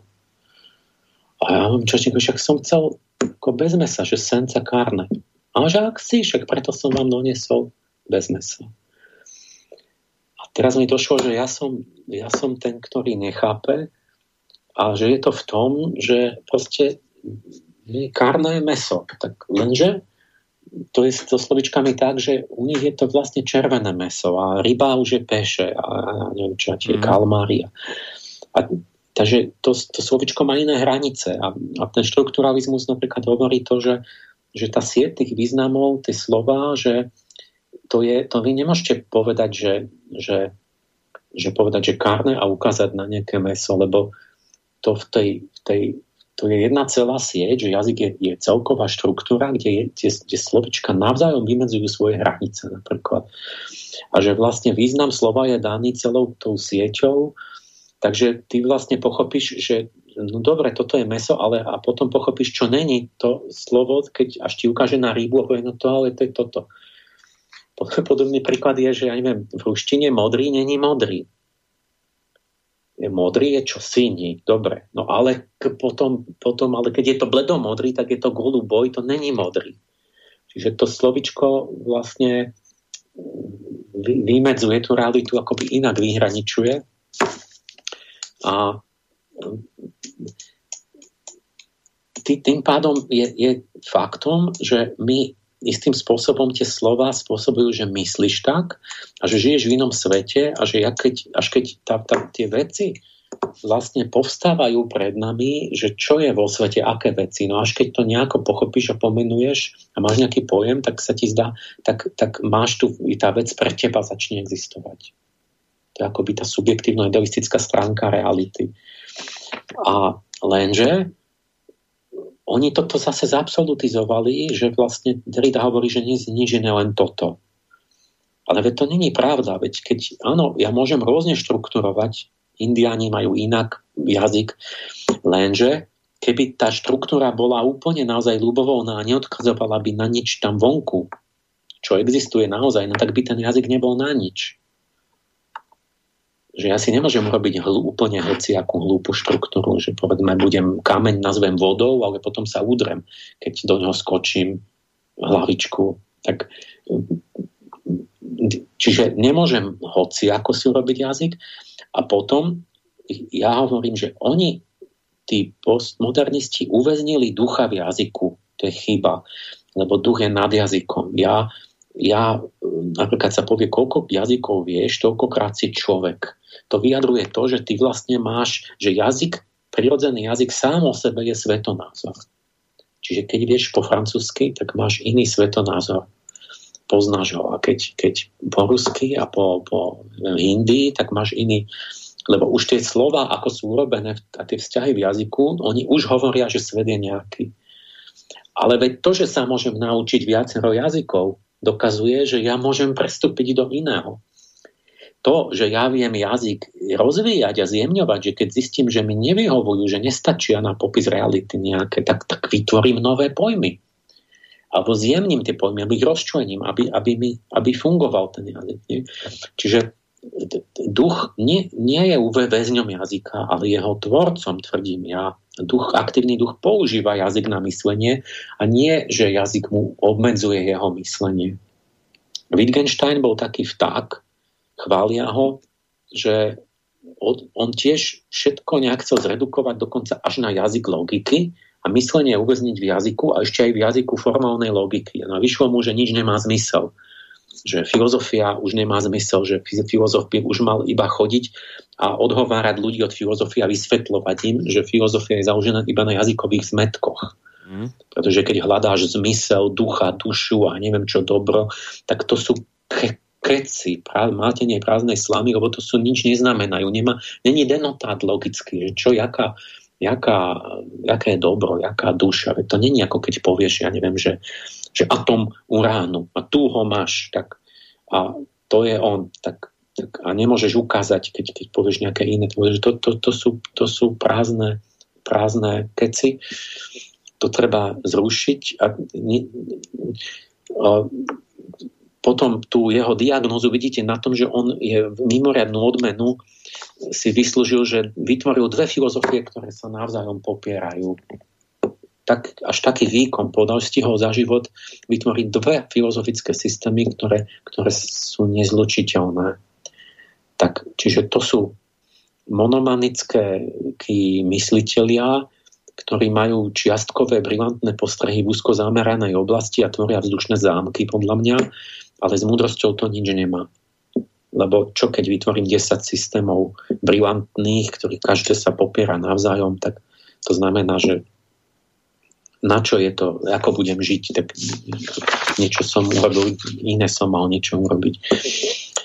Čiže tu keď nejako dokončím posledné prednes, že je pravda, že mysel premieta do sveta a priorné idei. To je jak v tom, tej gestalt tvarovej psychológii, inak sa to vo fenomenológii volá intencionalita, že človek je vždy nejak zameraný, vždy má nejaký, vždy mu o niečo ide. A toto, ten cieľ, o čomu ide, to akoby od toho sa odvíja to členenie reality a to spri, tým sa spritomňujú veci okolo nás. A to je presne ako v tom indickom idealizme, že, že keď sa bojíš hada, hovorí Šankara, tak ho vidíš. Aj, v skutočnosti je tam povraz pohodený na zemi. Ale ty si presvedčí to had. Takže ťa napríklad dostaneš aj infarkt. Proste totálna fyzická realita pre teba. A tá nerozlišená realita sa automaticky totiž podvedome učlenuje do objektov vzhľadom na náš účel a zámer. A takto a Nietzsche už toto pochopil, že napríklad mozog, oko v biológii sa vyvinuli tak, aby niečo na prežitie, aby človek hrozilo mu, že ho štipne had a zomre, tak sa vyvinuli už tie naše štruktúry takže aby sme videli hada. My máme, my máme ideu hada vnútri v sebe, tá vyžaruje z našich očí a to je nejaká, nejaká, nejaká koncepcia, že niečo dlhé, štihle, čo je na zemi a vlní sa to, prípadne to má nejaký vzor na sebe, na tých šupinách, tak to je had. A toto neustále vyžaruje z, z, z nejakého mozgového kmeňa cez oči von. A ak sa niečo na to podobá, to je had, tu je. A už mm. strnieš alebo utekáš, alebo ti buši srdce a už sa ti vyučia všetky hormóny.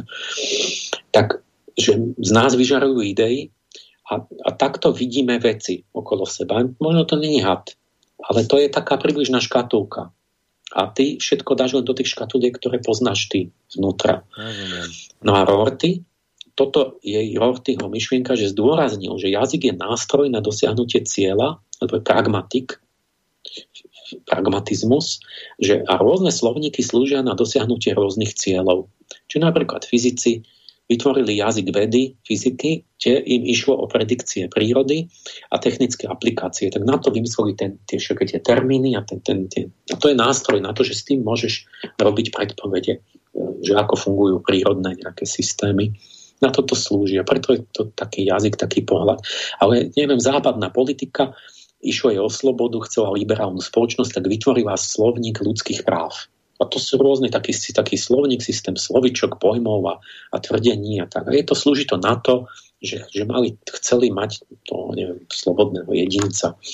Budhisti chceli ukončiť utrpenie, tak vymysleli celý taký slovník a taký ten buddhistický pokec o karme a sansáre a takýchto veciach všelijakých, ktoré nejako mali účel toho bol, že aby človek netrpel. A, a teraz zase Rorty má pravdu, lebo hovorím, že to je až biologický základ má, že my, jak máte nejaký zámer, tak sa vám hneď utvorí realita, do niečoho sa vám učlení a bez toho zámeru ne, nemáte ako vôbec učleniť realitu do pojmov a pomenovať, že to vlastne ani nejde. To je pravda. A, a potiaľ to Ale Rorty teraz to tam končí a povie, no pravda, vlastne tá, tá nejaká jednotná pravda sa nedá zistiť, lebo prav, čo je pravda? Pre pragmatika pravda je to, čo umožňuje dosiahnuť cieľ. Čiže ak máš cieľ, od toho odvinieš už niečo, že je menej viac pravdivé, lebo či ti to poslúži viac alebo menej na ten cieľ. Ale nejaký jednotný cieľ neexistuje, že nejaký účel života alebo niečo. To, ty si, to majú rôzni ľudia, majú rôzne zámery a tak vlastne majú rôzne pravdy čiastkové, ktoré sa nedajú skombinovať do jednej pravdy, lebo tie ciele sú naozaj, ja chcem niečo, tí chcú iné, mm-hmm. buddhistom ide o niečo iné, tak to sa nedá ako keby, není to sumerateľné tie, tie pokeci. A vlastne hovorí, že tak pravda je záležitosť tej komunity, že pravda není, že to niekde je naozaj, ale že pravda je to, čo nám blížni dovolia tvrdiť, že či v súlade s tými nejakými zameraním tej komunity. A poznanie nezrkadlí prírodu, ale je to vec konverzácie. Že to v rámci toho pokecu tam môžeš odvodiť nejak pravdu, asi preto, že máte spoločný cieľ. A Horty hovorí, je zbytočné pýtať sa, či jeden slovník je bližšie k skutočnosti než iný. Rôzne slovníky totiž slúžia rôznym účelom a neexistuje účel, ktorý by bol bližšie k skutočnosti ako iný účel. Lebo není zmysel života, není podstata človeka. Žiaden právej účel života není niekde, že by ho dal Boh a v nej zapísaný v nejakej podstate alebo vo hviezdach. A, a, a aj ani veda to nemôže povedať. To je iba niečo ako literatúra, veda. A verejné inštitúcie by mali byť neutrálne ohľadom zmyslu života, že čo je treba, čo není treba. To, to nech si každý zvolí, ak chce. A potom v praxi, to znamená čo? Že spoločnosť sa rozpadá na subkultúry, ktoré hrajú spoločnú jazykovú hru, alebo majú spoločné ciele a medzi sebou v podstate nemôžu komunikovať. Buď náhodou si sa nebijú, alebo sa nezhodujú, ale sa tolerujú, že nevadí, tak nech si oni robia svoje.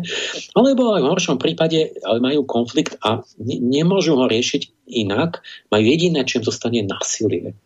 No jedno, musí, musíme, musíme zbyť a, a, a dobiť tú druhú skupinu, lebo nám škodia.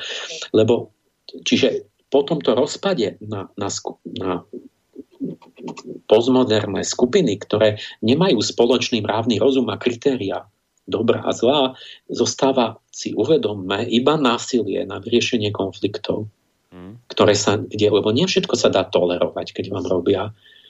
A toto už povedal Nietzsche, že orly a ovce sa nikdy nedohodnú, lebo ovce nechcú byť zjedené a nebudú chcieť byť nikdy a orly nie sa nemôžu stať vegetariánmi, čiže proste jedni alebo druhý.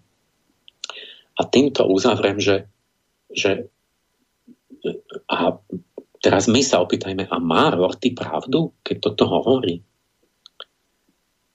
A zaujímavá vec, že to, že či má, po, po, či má Rorty pravdu, tak to podľa Rortyho závisí od toho, aký je váš cieľ lebo pravda sa odvíja od cieľa.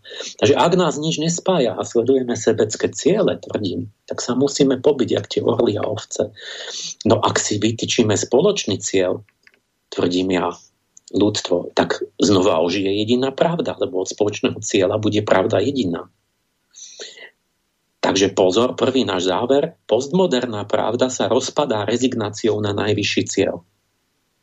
A to sú, teda som v súlade s Rortym že on tvrdí, že nie, a on zamlčal, že by sme mohli mať spoločný nejaký vyšší ušlachtivý cieľ. Mm-hmm. To, jak sa tam zmizlo odtiaľ? Že tie, tie, tie nepravdy sú v tom niečo hovorí, ale v tom, čo nepovedal. Čo tam zamlčal? Veď to není pravda. Ja tvrdím, že nie sme zvieratá, nie som orol, aby mi fyziológia ma nutila zožrať môjho nejakého druhého človeka, ja môžem byť vegetarián. My sme spoločenské a poznávajúce bytosti. My vieme, my, my človek vďaka spolupráci získava skoro všetko, čo má v civilizácii. My sme schopní nadvezovať vzťahy, my máme tužbu po poznaní, to nás smeruje k celistvosti. My vieme prekročiť sebectvo, veď to, toho sme ľudia a nie orly a ovce. My, my môžeme prekročiť každý ohraničený pohľad, ak chceme, Takže my keď toto budeme robiť a vtedy budeme ľuďmi, tak nám tak, tak to bude ten najvyšší cieľ, to smerovanie k tomu spolupráci a k, tým, k, tým, k tomu celistvému poznaniu a prekonaniu vlastných čiastkových sebectiev a týchto. A vtedy ožije predsa spoločná pravda. Podľa Rortyho musí ožiť. Hmm. Jak to, že to tam on je ticho o tomto, že by človek mal túto schopnosť a ako tajne predpokladá, že sme vlastne ako orly a tie ovce. Takže takýto záver prvý maličký záver, Prvý potom slúbujem, že to bude stále napínavejšie. Tak, lebo pôjdeme už, áno, samozrejme, skôr to bolo teraz také historické, do tej súčasnosti a do rôznych dôsledkov, to, ktoré to všetko prináša. Slúbili sme si, že sa teda ponáhľať nebudeme, takže dnes len jeden takýto maličký čiastkový záver. Ďalšie veci sa dozviete o týždeň v útorok, len teda upozorňujem, že to nebude od 9, ale začneme o 8, ale bude platiť ten dvojhodinový čas, zrejme, však nakoniec sa ešte na to môžeme dohodnúť, ale pred, predpokladáme, že od tej tej 8. do 10. Takže na dnes všetko. Emil, ďakujem ti veľmi pekne za dnešok. Maj sa do počutia. Pozdravujem všetkých. Emil, Ahoj. Emil Páleš, sofiolog z relácia Riadne na niť sa rozlúčil. Lúčim sa aj ja, Boris Koroni, ako som povedal. Na budúci týždeň v útorok pokračujeme. Majte sa pekne a do počutia. Táto relácia vznikla za podpory dobrovoľných príspevkov našich poslucháčov. I ty sa k ním môžeš pridať. Viac informácií nájdeš na www.slobodnyvysielac.sk Ďakujeme.